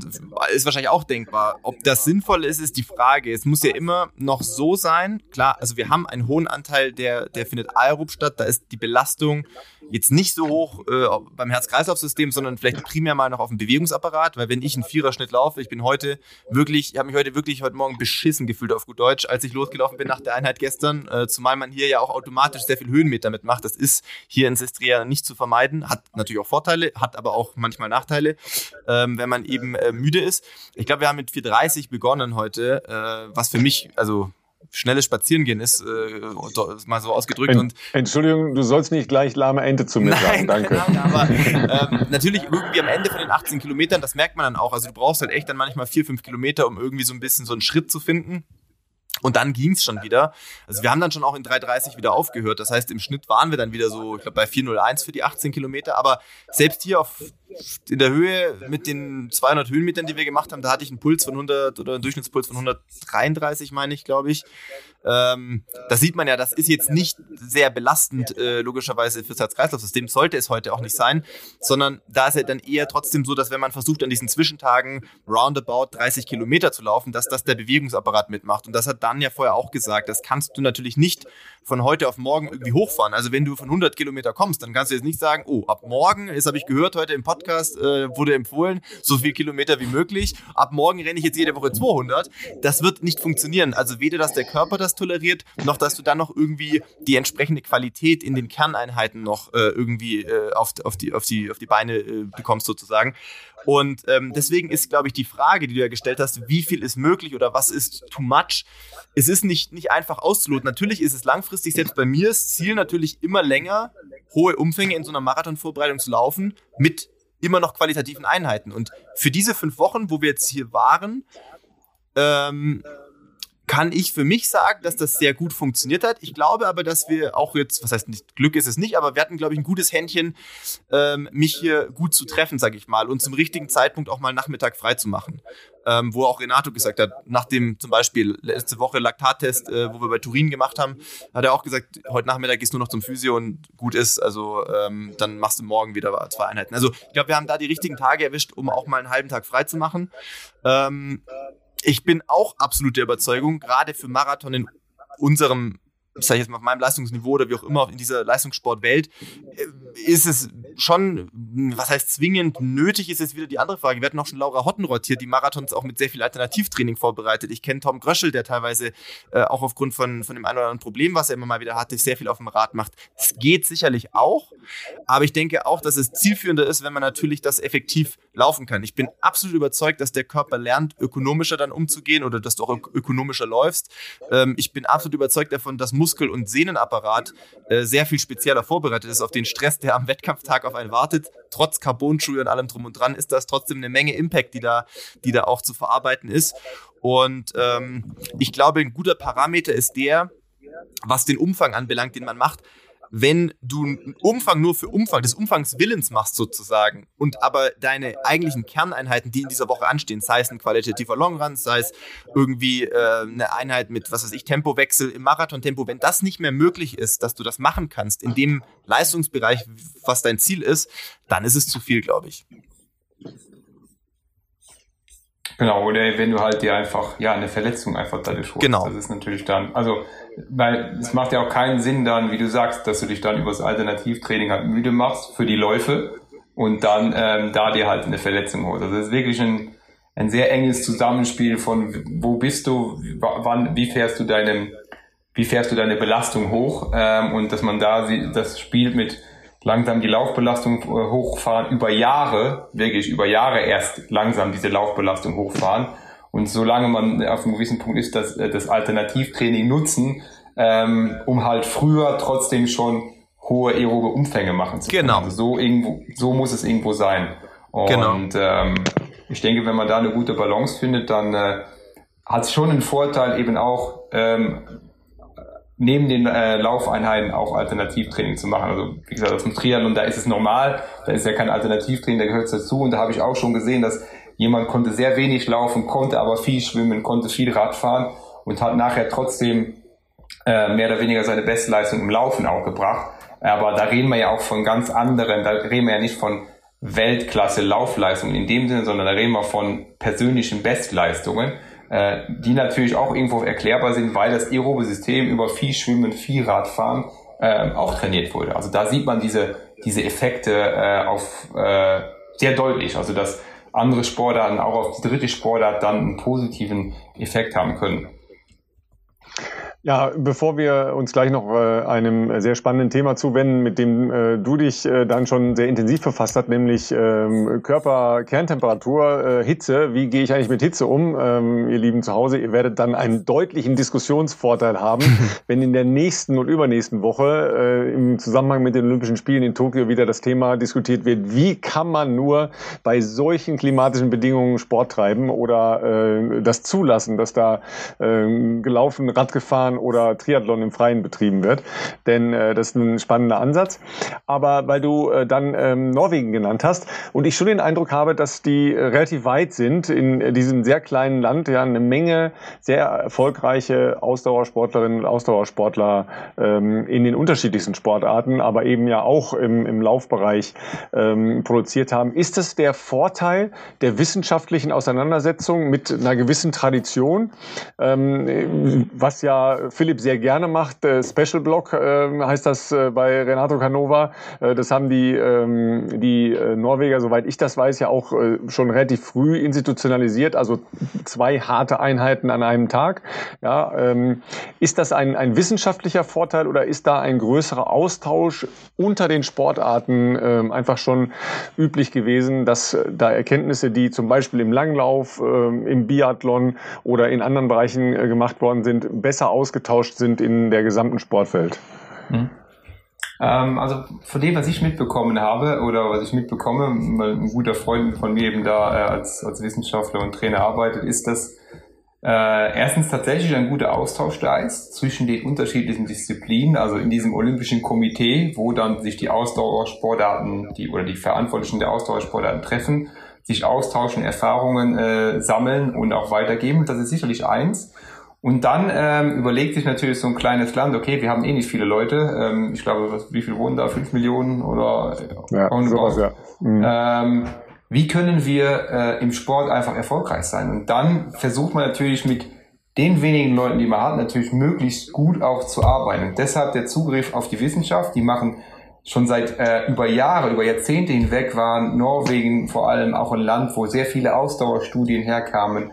Ein Land, was der sehr früh äh, angefangen hat mit Muskelbiopsien, mit, äh, sage ich mal, wie gesagt, mit Studien, in aller, alle mögliche Art von Studien, was Ausdauerleistungsfähigkeit an, angeht, auch äh, was ähm, ähm, Einfluss von Ernährung auf die Ausdauerleistungsfähigkeit angeht. Also die haben sehr früh angefangen zu versuchen, in der Wissenschaft Antworten zu finden, wie sie möglichst das Beste aus ihren Sportlern rausholen können. Da gibt es aber auch, das sind nicht alles geradlinige Verläufe. Also wenn man auch sich da norwegischen Sportler anschaut, da gibt es auch manchmal Trial and Error. Mhm. Also dass jemand mal umstellt von einer sehr umfangsorientierten Trainingsbelastung hingeht zu äh, mehr Richtung ähm, Umfang rausnehmen, mehr Intensität, wo das dann zwei Jahre gut geht und dann geht es auf einmal wieder in den Keller, dann kommt es wieder zu einer Umstellung. Also auch da, obwohl man viel Wissenschaft macht, wird immer wieder versucht, was auszuprobieren. Aber grundsätzlich wird, wird da schon sehr viel Wert gelegt auf ähm, Labordiagnostiken, auf, äh, wie gesagt, Umsetzung von wissenschaftlichen Studien in die Praxis.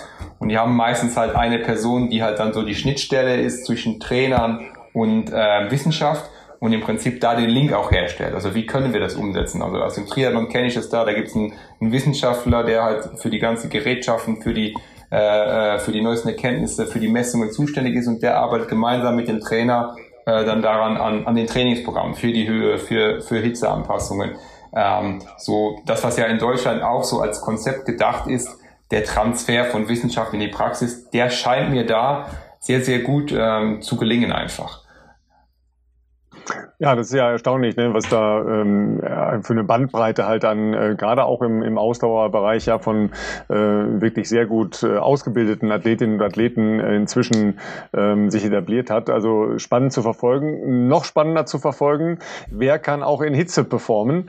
Ja, ich äh, erinnere mich ja noch sehr gut an die Diskussionen äh, rund um Doha, also die letzten Leichtathletik-Weltmeisterschaften, äh, als dann die Marathonläuferinnen und Läufer auf die Straße durften, was eigentlich ein cooles Setting war, weil der ja nachts gelaufen wurde, ähm, unten an der Straße entlang des Meeres. Aber es war halt völlig überraschend warm. Ja, das war ja auch keine neue Erkenntnis, weil es halt schon mal in den Emiraten schon mal warm ist. Ähm, und dann äh, wurden ja, sagen wir mal, auch sehr populäre Diskussionen und sehr populistische teilweise Diskussionen geführt darüber, wie kann man nur und so weiter und so weiter. Ähm, dann subtrahierend, dass wir davor gerade ähm, eine Europameisterschaft in Berlin 2018 äh, erlebt hatten, wo es relativ warm war. Äh, Philipp, du hattest, glaube ich, auch einen, äh, einen Hut kurzzeitig mal auf, obwohl du sonst nicht der Huttyp bist. Ja. Ähm, Mit Eis drunter. Wo, mit Eis drunter, genau, ja, wo wir in, in Frankfurt zweimal einen Ironman hatten mit äh, sehr hohen Temperaturen, also höheren Temperaturen als in Doha äh, und kurz davor standen, also äh, jedenfalls laden wir beiden, äh, nach äh, Hawaii zu fliegen, wo es äh, bekanntermaßen auch nicht gerade ein lauschiges Klima hat, ja, sondern äh, ein herausforderndes, sagen wir mal. Hat dich die, die Diskussion ähm, über äh, der, den, den Einfluss und die, äh, die Veränderung der Leistungsfähigkeit äh, überrascht? Weil ich weiß ja, dass im Hintergrund äh, ein Kongress stattgefunden hat, der sich mit äh, den Trainingsauswirkungen, äh, mit der Vorbereitung und der Anpassung äh, auf Hitzebedingungen auch schon in Vorbereitung auf äh, Tokio befasst hat. Also ähm, meinst du jetzt mich, oder? Ja, ja. okay. ähm, also überrascht, also äh, was natürlich immer überrascht ist, wie du sagst, wenn dann auf einmal das Event davor äh, äh, kommt und dann auf einmal äh, es losgeht. Ja, es ist ja warm und Hitze und können wir unseren Athleten das überhaupt zumuten? Und was machen wir jetzt? Also ich meine, dass Hitze einen Effekt auf Leistungsfähigkeit hat, das äh, das brauchen wir ja keinem erzählen, das kann jeder mal ausprobieren, wenn er einfach im Sommer jetzt in der Mittagshitze laufen geht oder was auch immer er macht. Also das war völlig klar. Ähm, dass es immer wieder neue Strategien gibt, um damit umzugehen, das ist ja auch der ein bisschen der ähm, Entwicklung von Technologien geschuldet, dass man einmal überlegt, okay, wie schaffe ich es, dass diese Hitze einen geringeren Effekt auf meine Leistungsfähigkeit hat? Und was wir wissen, was auch jeder kennt, es gibt welche, die können anscheinend von Haus aus besser damit umgehen und andere haben eher ein Problem damit. Und das ist ja mit der mit Höhe auch so. Damit ist es so ein bisschen vergleichbar. Von dem her hat mich, wie gesagt, überrascht dieses ähm, aufpoppen und diese äh, gefühlte Panik, was ist jetzt, äh, äh, wie sollen wir das tun, können wir unseren Athleten das antun? Ich meine, ich bin ja immer ein Freund davon, der, vielleicht sollte man dann vorher sich das überlegen, ähm, so wie bei der Tour de France, wenn viele Stürze passieren und alle au und aufgeschrien wird, wie kann man denn solche Strecken machen und die Fahrer dann streiken, aber die Tour-Etappenpläne ja schon Monate vorher bekannt sind. Also ähm, fällt ein bisschen da rein. Aber äh, nichtsdestotrotz äh, ist es natürlich ein, ein Problem. Also ein Problem im Sinne von, äh, wir wollen hohe Leistungen und der Körper kommt in ein Umfeld, äh, was erstmal leistungs, ich sag mal, leistungsfeindlich ist. Also ähm, wir wissen, wenn die Körpertemperatur nach oben geht, äh, kommt es zu einer Reduzierung der Leistung, ähm, teilweise gesteuert oder fast vorwiegend gesteuert vom, ähm, ich sag jetzt mal, vom Gehirn, wo einfach das Gehirn jetzt mal ganz vereinfacht sagt, okay, pass auf, ich stehe kurz vor einer Überhitzung, die Leistung muss gedrosselt werden, ansonsten kippe ich halt um. Ähm, und dann haben wir natürlich Mineral, also Salzverlust. Wir haben einfach Prozesse, die da passieren und wie kann ich das vorbereiten, wie kann ich mich äh, wie kann ich das trainieren, kann ich das überhaupt trainieren? Ähm, das sind dann Themen, die, die dann kommen und äh, wo natürlich auch in den letzten Jahren aufgrund von Tokio sehr viel Forschung wieder betrieben wurde äh, auch mit ganz interessanten Erkenntnissen und wo es dann auch immer wieder neue Geräte gibt, um um das zu messen, also einfach zu gucken, was passiert im Körper. Und ich bin ja selber sehr gebrandmarkt mit dem Thema, weil eben beim Ironman Frankfurt, ähm, äh, das war 2019, Sarah True, äh, also eine von mir äh, betreute Athletin, im Prinzip ein Kilometer vor Ziel mit 15 Minuten Vorsprung äh, am Platz eins liegend zusammengeklappt ist äh, und äh, den Wettkampf nicht beenden konnte. Und ähm, so kam eben dann auch ja, die Thematik oder auch den Kontakt zustande zu einer Firma, äh, wo wir noch gleich drüber reden werden. Ähm, äh, die Firma heißt GreenTech und die stellt einen Sensor her, der, wo man die Körperkerntemperatur messen kann. Im Prinzip haben die das gesehen. Und ähm, das war für mich auch so das erste Mal, wo ich mir gedacht habe, oh, oh, oh hier passiert gerade was, was, was, wir, was ich nicht kontrollieren konnte, obwohl wir gesagt haben, kühlen, ähm, obwohl uns klar war, dass Hitze ein Problem sein könnte, aber der Körper aus irgendeinem Grund über diese Grenze gegangen ist und die Athletin, sage ich mal, nachher zusammengeklappt ist, nicht, nicht mehr selbstständig äh, fortbewegen konnte und ähm, das bei mir zu, ja, wirklich zu Nachdenken geführt hat, was können wir jetzt noch weiter tun, um äh, mit dem Thema Hitze besser umzugehen. Ja, ähm, es war auch für uns eine nicht ganz einfache Situation, weil wir das ja kommentieren äh, durften, mussten, wie auch immer. Äh, weil ich kann das ja ganz schwer einschätzen, äh, wie es einem Athleten oder einer Athletin in so einer Situation tatsächlich äh, geht. Weil es war ja vorher schon zu sehen, dass ihre Leistungsfähigkeit äh, dahin schwand. Ja? Ähm, so, wo greifst du dann ein, wo greifst du nicht ein? Äh, muss man, darf man überhaupt eingreifen? Da haben ähm, Amerikaner ja oft auch eine ganz andere Sicht als wir, ja, weil bei uns immer so die Bedenken relativ schnell da sind. Amerikaner finden das ja dann fantastisch, wenn Leute noch über die Ziellinie kriechen. Ja? Also das sind so die, äh, die, die Pole, die da äh, stattfinden.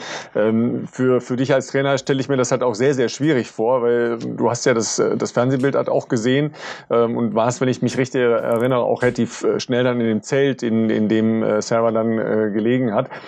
Aber äh, trotzdem kommen ja dann die Fragen, warum ist das passiert, warum konnten wir es nicht verhindern, äh, was machen wir in Zukunft, um ähm, das äh, besser zu machen.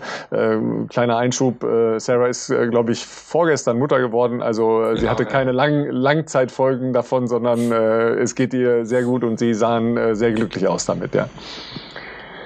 Ja, ähm, du sprichst es an, also bei, an dem besagten Tag, ich war an einem ganz anderen Punkt der Strecke. Ich habe tatsächlich äh, nur das letzte, was ich gesehen habe, 15 Minuten Vorsprung. Ich bin dann Richtung Ziel gelaufen ähm, und habe eine Zeit lang dahin gebraucht. Und als ich dann auch die Leinwand gesehen habe, das nächste Bild war, dass sie zusammenklappt. Und äh, dann bin ich vom Zielbereich dann eben einen Kilometer weg zum Zelt gelaufen. Und so, so habe ich die da äh, eben dann auch gesehen. Und ähm, also da war für mich klar, okay, wir müssen irgendwas tun, um, wie du auch sagst, vielleicht erstmal die Athleten auch zu schützen. Also einfach mal zu sagen, okay, äh, ist das, was wir da tun, können wir das so verantworten? Müssen wir da irgendwelche Schutzmechanismen machen? Müssen wir so eine Athletin früher rausnehmen? Ich denke, das ist extrem schwer. Also ich glaube, wenn ich sie so gesehen hätte, torkeln, und ich hätte, also sie wären an mir so vorbeigetorkelt, ich glaube, dass ich dann schon ähm, eingeschrieben, also dass ich das schon was gemacht hätte ähm, mit dem Risiko oder was ihr dann passiert wäre, sie wäre, eh, wäre dann disqualifiziert worden, aber im Prinzip war das schon sehr dramatisch. Ich habe die Bilder erst im Nachhinein gesehen. Was da passiert ist, ist ja nichts anderes, wie dass bei ihr sich diese diese Grenze, also diese, äh, wie soll ich sagen, diese Barriere, dass der Körper einfach die Leistung reduziert und im Prinzip du immer noch bei Bewusstsein bleibst und sagst, okay, ich beende das jetzt.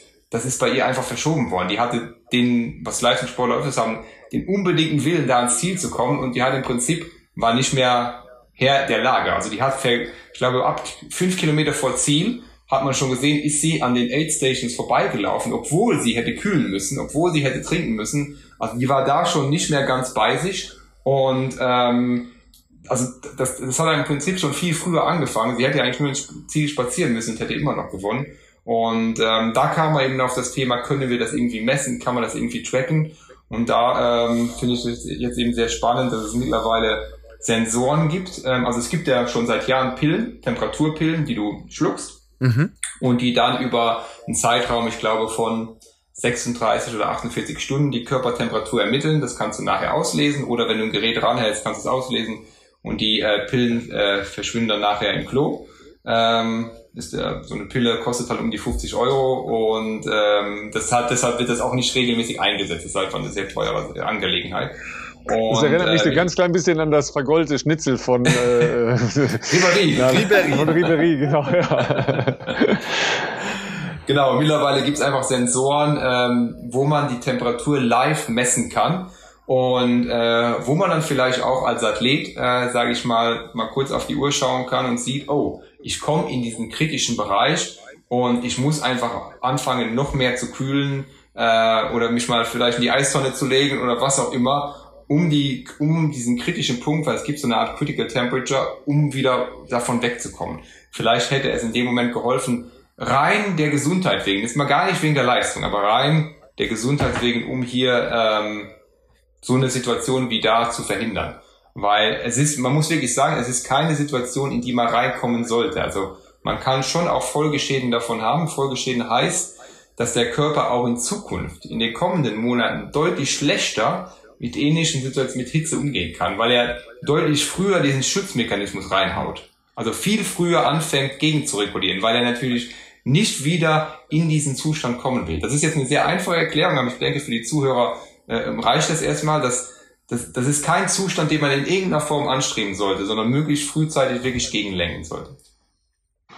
Und dann hat man ja äh, logischerweise ähm, erstmal die Überlegung, wo kühlt man am effektivsten? Ja, also wenn du sagst, das Hirn steuert das, dann ähm, könnte man jetzt sagen, okay, dann war die Idee von Philipp äh, Hut mit Eis drunter erstmal in Ordnung, damit äh, salopp gesagt die Birne kühl bleibt. Ja, ähm, aber die, die, die Temperatur ist entscheidend ja die Körperkerntemperatur, ne? also Core Temperature. Mhm. Genau, also im Prinzip, äh, was ich mache, wenn ich den Kopf kühle, ist natürlich auch eine Möglichkeit. Äh, aber ich kühle im Prinzip, also ich gaukle dem Körper da eher was vor. Also natürlich wird der Kopf erstmal kurz gekühlt mhm. und ähm, der Kopf kriegt erstmal so eine Message, okay, kühl, mhm, äh, aber der, ich kühle ja nicht den Körper, äh, Körperkern. Und die beste Methode, um den Körperkern zu kühlen, also die schnellste Methode, ist tatsächlich was Kühles zu trinken. Also wirklich mehr oder weniger fast Eiswasser. Äh, das hat man im Wettkampf nicht und das verträgt auch nicht jeder, aber das wäre auch laut Studien die schnellste Möglichkeit. Was sehr, sehr gut ist, ist natürlich, das kennt jeder vom Duschen vielleicht, äh, vom warm-kalt-Duschen, ist Arme, ähm, also halt die Arme zu kühlen, äh, um damit das Ganze auch etwas, also nicht so ruckartig passiert, sondern eher etwas langsam. Also im Prinzip, ich kühle das Blut, das Blut geht dann wieder zurück und das kühlt halt den Körper. Ähm, oder halt natürlich Wasser über mich schütten, weil das Wasser ist ja nicht eiskalt, was da rumsteht. Also das kann ich im Wettkampf schon nutzen. Beim Radfahren machen wir es so, da legen sich ja die Jungs ähm, mehr oder weniger Strumpfsocken mit Eis in den Nacken, in den Nackenbereich, einfach um den Körperkern, äh, um die Körperkerntemperatur zu senken, weil das ist nachher der, ähm, um was es geht. Also ich muss schaffen, dass die Körperkerntemperatur gesenkt wird und ich ähm, ja, dem, dem Zustand der Überhitzung einfach entgehe. Wenn ich allein nur den Kopf kühlen, das ist eher sowas, wie gesagt, das wirkt kurzzeitig, aber es löst das Problem nicht, ist manchmal sogar kontraproduktiv. Ähm, ich würde eher dazu raten, Arme, Körper selber zu kühlen, als jetzt äh, direkt den Kopf. Ja, schon mal ein äh, spannender Ansatz. Äh, wo kühle ich richtig, ist ja, die stellt sich ja jeder. Es gibt ja inzwischen auch so äh, Applikationen, dass man praktisch mit so Manschetten äh, am Unterarm, die man immer wieder befüllt quasi, ja, äh, versucht den Körperkern niedrig zu halten. Oder aber, was jetzt ähm, ja in der Vorbereitung zu Tokio auch schon oft äh, gesehen wurde, sind Westen halt anzuziehen, ja. Also die kann ich natürlich bedingt halt nur beim Wettkampf selber anziehen oder gar nicht, aber jedenfalls vorher oder wenn ich natürliche Pausen in meinem Sporttreiben habe, ja. Ähm, wie siehst du da den Einfluss? Ähm, nutzt du das mit deinen Athletinnen und Athleten oder ähm, ist das nur äh, eine Vorbereitung? Vorbereitung dann in der, in der akuten Situation? Hm. Also erstmal muss man sagen, die aller, die, die, die wichtigste Sache, was man machen muss, wenn ich weiß, dass mein Wettkampf in der Hitze stattfindet, ist, ich muss mich an die Hitze anpassen. Also ich muss meinen Körper auf Hitze vorbereiten. Man weiß, wenn man Blöcke macht von zwei Wochen, wo man so Hitzetraining macht, ähm, das, da gibt es jetzt unterschiedliche Formen. Da, da geht es von ich trainiere in der Hitze bis hin zu ich trainiere normal und zocke mich dann nach der Einheit nochmal 30 oder 60 äh, Minuten zum Beispiel auf die Rolle, wo es warm ist, ziehe nochmal warme Klamotten an, setze, also setze meinem Körper eine gewisse Temperatur aus. Wenn ich das über zwei Wochen mache, er, äh, erzeuge ich eine gewisse Anpassung an diese klimatischen Bedingungen. Das ist das A und O. Wenn ich das nicht mache, alles andere wird schon mal sehr schwer. Also ich muss den Körper darauf vorbereiten und dann ähm, äh, ist es so, wie du sagst, wenn ich natürlich schon an die Startlinie gehe und ich schon eine Temperatur habe von 38 Grad, weil die Sonne drauf geht, ja, dann ist natürlich der Spielraum nach oben relativ gering. Das heißt, diese Kühlwesten werden oft eingesetzt vor dem Start, um die Körpertemperatur unten zu halten. Das haben wir auch beim Radfahren gemacht oder beim Zeitfahren, das kennt man aus dem Fernsehen vielleicht, man sieht, die fahren sich ein, fahren sich warm, äh, aber auf der anderen Seite ziehen sie natürlich eine Kühlweste an, damit die Körpertemperatur nicht zu hoch geht, um genügend Spielraum zu haben, weil bei der Belastung geht die Temperatur eh hoch, äh, aber um diesen Spielraum zu vergrößern und einfach mit einer niedrigen Körpertemperatur oder mit einer normalen Körpertemperatur da wirklich auch an den Start zu gehen. Also es kühlt sich jetzt keiner ab, dass er friert, äh, nicht falsch verstehen, sondern einfach, bei, dass er bei einer normalen Temperatur starten kann. Und da gibt's ja, Kühlwesten sind da ein ganz gutes Mittel, gibt's unterschiedliche Hersteller. Was du gesagt hast, diese Armmanschetten oder gibt's ja auch für Stirnbänder, alles Sachen, die man mal ausprobieren kann für sich selber, kann man gut damit laufen, wie fühlt sich das an, äh, alles gute Tools. Äh, wichtig ist einfach im Wettkampf, wenn wir jetzt einen Marathon nehmen oder einen Ironman, jede Verpflegungsstation mitzunehmen. Man kann auch Eis in die Hand nehmen, dass man das einfach in der Hand hält. Damit kühlt, kühlt das Ganze auch. Man darf es nicht vergessen. Ich glaube, die, diese Sensoren helfen vor allem dazu oder auch, ähm, oder was halt, lassen mal die Sensoren beiseite, aber einfach, dass man eine, ähm, jetzt fällt mir das deutsche Wort gar nicht mehr ein, Awareness, also eine, eine ähm, Wahrnehmung? Bewusst, Bewusstsein, eine Wahrnehmung, ja, ja vielen Dank. Ja. Eine Wahrnehmung dafür hat, dass, mhm. dass man was dagegen tun muss. Also immer ja. konzentriert bleibt, dass das Thema Hit, das wird jetzt in Tokio auch so sein. Die Athleten müssen bis zum letzten Meter, egal in welcher Disziplin, die Wahrnehmung haben, ich muss versuchen, immer wieder zu kühlen, auch wenn ich müde bin, wenn die Konzentration nachlässt. Das muss ich bis zum letzten Meter machen.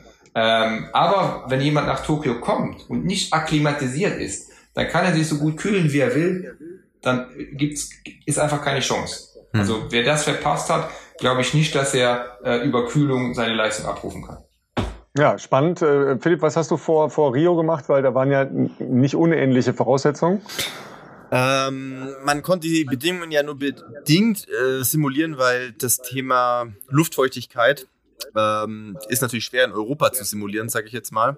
Ähm, aber wir haben tatsächlich das Höhentraining, wir haben trotzdem Höhentraining integriert. Wir haben es aber, ähm, das haben wir in den letzten Wochen ja schon mit den Auszügen schon mal ein bisschen thematisiert. Wir haben vor allem versucht, die äh, Kerneinheiten sozusagen ganz bewusst runterzufahren, entweder nach in die Richtung von Sargans oder nach äh, Chiavenna, nach Italien, äh, wo man mit einer Dreiviertelstunde Autofahrt ähm, halt dann 30 Grad plus X hat für die Tempoeinheiten, um sich da bewusst dem auszusetzen, plus die letzten zweieinhalb, drei Wochen, also vorm Rennen, war ich ja dann zu Hause in Regensburg. Das war ja dann äh, Ende Juli beziehungsweise Anfang August und da war es sehr heiß. Also wir haben dann schon versucht, auch bewusst diese letzten äh, Abschnitte ähm, in, sagen wir mal, schon zumindest mitteleuropäischer großer Hitze äh, zu machen. Und ich glaube, dass das mir schon ein bisschen geholfen hat.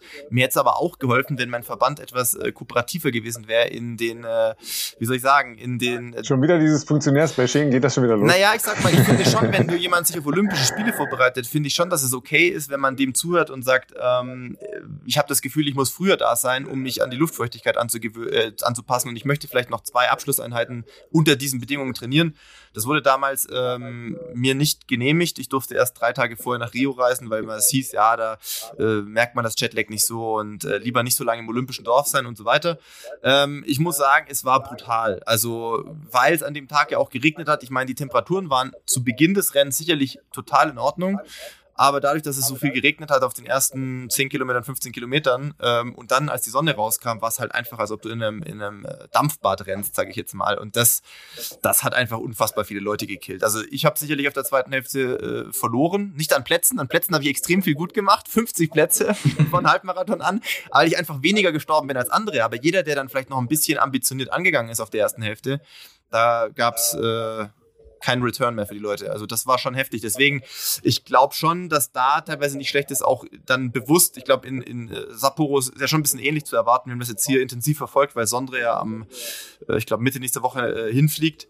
Ähm, dass das Thema Luftfeuchtigkeit schon nochmal gesondert zu betrachten ist. Und ich glaube, da schadet sicherlich nicht, wenn man da vielleicht anderthalb Wochen vorher schon mal vor Ort ist. Ja, also das genau, äh, also wird, wird zum Abschluss äh, dann auch jetzt noch meine Frage. Ähm, Luftfeuchtigkeit ist ja nochmal eine ganz andere Hitze und, und äh, bewirkt natürlich auch nochmal was ganz anderes mit dem Körper. Äh, Schweißrate äh, ist nochmal deutlich äh, erhöht. Äh, welche Probleme entstehen durch die Luftfeuchtigkeit, die durch, sagen wir mal, blanke oder trockene Hitze, weil wir haben in Deutschland ja mehrheitlich doch äh, eher eine, eine trockenere Hitze als jetzt in Tokio oder in Rio? Ja, du hast einfach ähm, das Problem, dass der Körper halt bei dieser hohen Luftfeuchte die, die, äh, die Hitze nicht so gut los wird. Und ähm, deshalb bin ich ganz bei Philipp, dass das Beste, was du machen kannst, ähm, und dafür muss im Prinzip alles getan werden von der Organisation her, meiner Meinung nach, ist einfach vor Ort zu sein. Also wirklich zwei Wochen, diese 14 Tage, wie ich genannt habe, vor Ort zu verbringen, ähm, das Ganze auch dann ruhig angehen zu lassen, so ähnlich wenn ich in die Höhe gehe um mich wirklich unter den gegebenen Bedingungen auf die Belastung vorbereiten. Es gibt meiner Meinung nach kein besseres Mittel, um genau das zu machen. Ich kann da auch wirklich aus Erfahrung reden. Ich meine, schon auch einige Ironman, also ich habe keine Ironmans gemacht, aber meine Athleten auf Hawaii gemacht. Wir haben unterschiedliche und, und Sachen. Und warum eigentlich nicht, stellt sich da die Frage. ja, kannst du gleich noch mal was zu sagen. Ja. Ah, ein neuer, nächster Podcast. ähm, aber habe einfach die Erfahrung gemacht, dass das die beste und effektivste Art und Weise ist, sich damit anzupassen, ähm, sich damit zu beschäftigen, damit umzugehen und auch dem Athleten danach eine, wirklich eine, eine, eine Sicherheit gibt. Und äh, das alles andere, was du irgendwie versuchst zu konstruieren, ist, ähm, ist gut und auch besser wie nix, aber kommt nicht daran, äh, daran wie wenn du es wirklich vor Ort äh, machst. Und die Leistungseinbußen, die du über Hitze hast, sind halt wirklich enorm. Und äh, genau was äh, Philipp vorher gesagt hat, glaube ich, oder ich glaube du halt, wenn du einmal über den Punkt bist in der Hitze, ist das Problem, es dauert ewig oder sehr, sehr lange, bevor du wieder, also auch wenn du dich gleich runterkühlst, heißt das nicht, dass du gleich wieder dann weitermachen kannst, sondern es braucht deutlich länger im Wettkampf, um dann auch wieder eine normale Leistung bringen zu können. Darum ist ja auch das Pacing so wichtig in der Hitze. Und ähm, das sind alles Dinge, die du unter normalen Bedingungen, Pacing ist immer wichtig, aber in der Hitze noch mehr, damit du nicht überziehst. Weil sobald du einmal überziehst in der Hitze, ist der Wettkampf eigentlich gelaufen für ein gutes Ergebnis. Und wenn du dann halt so eine Schlüsseleinheit, wie du das beschreibst, Philipp, wirklich mal in der Hitze machst und auch wenn sie vielleicht nicht gut läuft, äh, weil du vielleicht das Pacing noch nie, nicht so drauf hast, kriegst du eine ganz wertvolle Info. Ja. Weißt, okay, da muss ich aufpassen. Und ähm, also da sehe ich auch den Schlüssel. Das ist ja ein einfacher Schlüssel, das versteht jeder je länger ich vor Ort bin, umso besser bin ich angepasst. ähm, Sollte logisch sein. Sehr, sehr, sehr logisch. Nein, leider nicht für alle, für alle beteiligten Entscheidungsträger. genau, ja. Ja, äh, jetzt kommt ja eine spezielle Situation hinzu. Ähm, Philipp, äh, du bereitest dich nicht auf den Olympischen Marathon, sondern auf den Herbstmarathon vor. Äh, ich bereite mich auf mein Kommentieren, übrigens auch im Freien in Rio vor. Ich werde übrigens eine Kühlweste tragen beim Kommentieren. Das hat mir beim Ironman in, in Frankfurt die beiden heißen Sommer eben auch sehr, sehr gut getan, ähm, damit die Kernschmelze nicht im Kopf stattfindet ne? und man nur noch Blödsinn labert. Ähm, Dan, du hast, hast einige Athletinnen und Athleten vor Ort bist aber selber dieses Mal nicht dabei. Äh, besondere Situation und, und wie handelst du das dann mit äh, deinen Athletinnen und Athleten? Ja, ich habe ja gedacht, das macht mir nichts aus, gell? Aber ich muss sagen, das stimmt nicht. ähm, nein, ich, also ich bin es ja gewohnt, dass ich meine Athleten leider selten sehe. Natürlich die Radsportler ähm, öfters, ähm, als jetzt dann eben ein Triathleten ähm, aber trotzdem Olympia mit Corona oder wie auch immer, es ist was, finde ich schon immer noch was Besonderes. Und ähm, ich kriege natürlich die Infos aus Tokio. Es sind natürlich auch ähm, Leute von den nationalen Verbänden dabei, die einen auch versorgen. Also da läuft die Zusammenarbeit wirklich sehr gut, egal mit wem. Also da muss ich wirklich sagen, das ist, ist top, ähm, kann ich mich nicht beklagen. Und die Athleten melden sich, also von dem her, die Arbeit ist gemacht. Ähm, die gehen jetzt wirklich, sind jetzt wirklich da, um sich anzupassen, um sich zu bewegen und äh, dann vielleicht nochmal eine kleine Vorbelastung zu machen. Und äh, ja, ich fiebere der Sache entgegen, aber äh, würde mich schon freuen, auch vor Ort zu sein und wirklich bei den Athleten zu sein und das mitzubekommen. Und habe auch schon wieder fest hier auf meine To-Do-Liste geschrieben, Ziel für 24, spätestens 28 ist dann auch wieder vor Ort zu sein. In welcher Form auch immer. Und ähm, ja, ich denke, das macht ja Sport ja aus. Also auch wenn man über Olympia ja viel mittlerweile schimpft mit Kommerzialisierung und was und alles, was, was nicht so gut läuft, trotzdem, für mich selber ist es immer noch was Besonderes und äh, ja, freue mich ja, dann auch gilt, mal, äh, wieder vor Ort zu sein. Ja, das, das gilt ja logischerweise für alle aus der Sportszene, ob jetzt äh, auf meiner Seite oder auf deiner Philipp oder auf, äh, auf deiner Dan. Ähm, ich habe sowas fast schon geahnt, als ich deinen Post gestern sah mit, den, äh, mit, den, mit dem äh, Tokyo Cappy. Ja. Äh, sag doch mal kurz, ähm, wo du in, in welchen Sportarten und in welchen Bereichen du überall Athletinnen und Athleten hast. Äh, also an den Anfang macht, glaube ich, Max Schachmann am Samstag, ne? Genau, Max Schachmann und äh, Emo Buchmann sind ja ähm, beim Straßenrennen am Start und äh, werden da äh, ja für die deutsche Nationalmannschaft versuchen, gutes, äh, gutes Ergebnis reinzufahren. Ja, ja, ja, gutes Ergebnis, ich weiß schon. die haben schon was vor, ne? Ja, aber ja, natürlich. aber äh, einfach erstmal, sag ich mal, ich sag, und das meine ich wirklich ehrlich, wenn der Athlet mir am Ende vom Wettkampf sagt, ich habe meine Leistung, meine beste Leistung abgerufen, mehr ging nicht und es ist dann ein zehnter Platz, ja, dann ist es ein zehnter Platz, aber ähm, das ist das Ziel. Einfach die bestmögliche Leistung äh, abrufen, gemerkt zu haben, vor allem Max Schachmann, der sich wirklich gezielt darauf vorbereitet hat mit Höhenlager in der Sierra Nevada, mit Hitzeanpassungen, also der wirklich viel dafür gemacht hat, die Tour de France mehr oder weniger deshalb auch hat, ähm, sage ich mal, weglassen oder wir vom Team haben ihn da dann nicht eingeplant und da wäre es halt schon schön, wenn, wenn nachher auch noch ein Ergebnis steht. Aber erstmal gilt, dass er seine Leistung abrufen kann. Er wird dann auch später beim Zeitfahren noch am Start stehen. Und äh, ja, und da gibt's natürlich noch das äh, olympische Rennen bei, bei den Triathleten mit, mit Justus Nieschlag am Start. Ähm, hoffe ich natürlich auf ein, ein tolles Einzelrennen und äh, bin aber auch sehr gespannt auf die Staffel, auf die deutsche Staffel. Ich denke, wenn alle gesund sind und so, dass es da doch realistische Chancen gibt für, einen, für ein gutes Ergebnis. Genau, das wären so meine, äh, meine Kandidaten, die ich da an der Startlinie habe dieses Jahr. Ja, äh, und äh, die Marathonläufe wirst du ja logischerweise auch äh, aufgrund äh, anderer Verpflichtungen im, im Laufbereich äh, dir sehr gespannt anschauen. Ähm, da sind wir logischerweise auch schon sehr gespannt. Aber bis dahin ähm, hören wir uns, liebe Gemeinde, ja nochmal. Äh, ich dann aus Tokio, äh, hoffentlich gut angekommen und nicht in Quarantäne, das wäre blöd. Das ja, da hätte ich gar keine, gar keine äh, Lust drauf. Ja, also vier, fünf Tage irgendwie irgendwo in, äh, in so einer Einzelzelle in einem Hotel zu verbringen.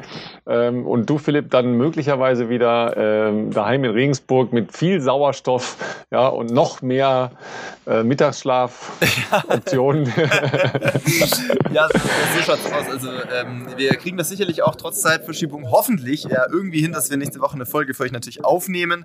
Ähm, wie gesagt, ich bin natürlich auch sehr gespannt, was äh, Ralf dann vor allem auch nächste Woche zu erzählen hat. Bei mir wird die nächste Woche nicht ganz so spektakulär aussehen, aber was Ralf erzählen kann aus Tokio und wie das alles jetzt so läuft mit äh, Ankommen, Testen und so weiter und so fort. Ähm, bin ich schon sehr gespannt, Ralf. Ähm, deshalb, ja, dir auf jeden Fall schon mal eine gute Reise. Du fliegst am Sonntag. Um, ich fliege am Sonntag, ja, und ich, äh, also Langmut muss man, glaube ich, mitbringen. Ja, ein langer Flug, klar, aber dann das Prozedere vor Ort, was ich bis jetzt gehört und gesehen habe, ist ziemlich zäh. Ja. Ähm, also das, äh, sagen wir mal, die, die Staatsbeamten aus Japan ähm, würden sich, glaube ich, mit vielen aus dem organisatorischen, äh, beamtenorientierten Bereichen in Deutschland sehr gut verstehen. ich verstehe, ich verstehe. also da wird ordentlich und sehr sorgfältig gearbeitet, mit Netz und doppeltem Boden. Man muss alles digital mitbringen. Okay. Ja, dafür gibt es verschiedene Apps, die verpflichtend sind, die muss man auf seinen Telefonen drauf haben. Aber auch alles ausgedruckt, bitte. Oh, okay. Ja, kann ja sein, dass und der zwar, Akku mal leer ist oder so. Ja, und zwar zertifiziert in Japanisch. Dankeschön. Ach, oh ja, Gott, also ihr wisst, was ich die nächsten beiden Tage noch vorhabe.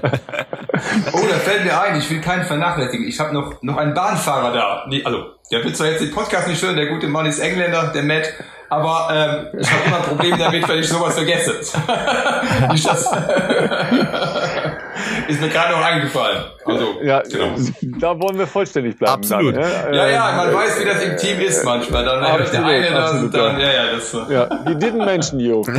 ja, genau. He didn't mention you. What happened? ja.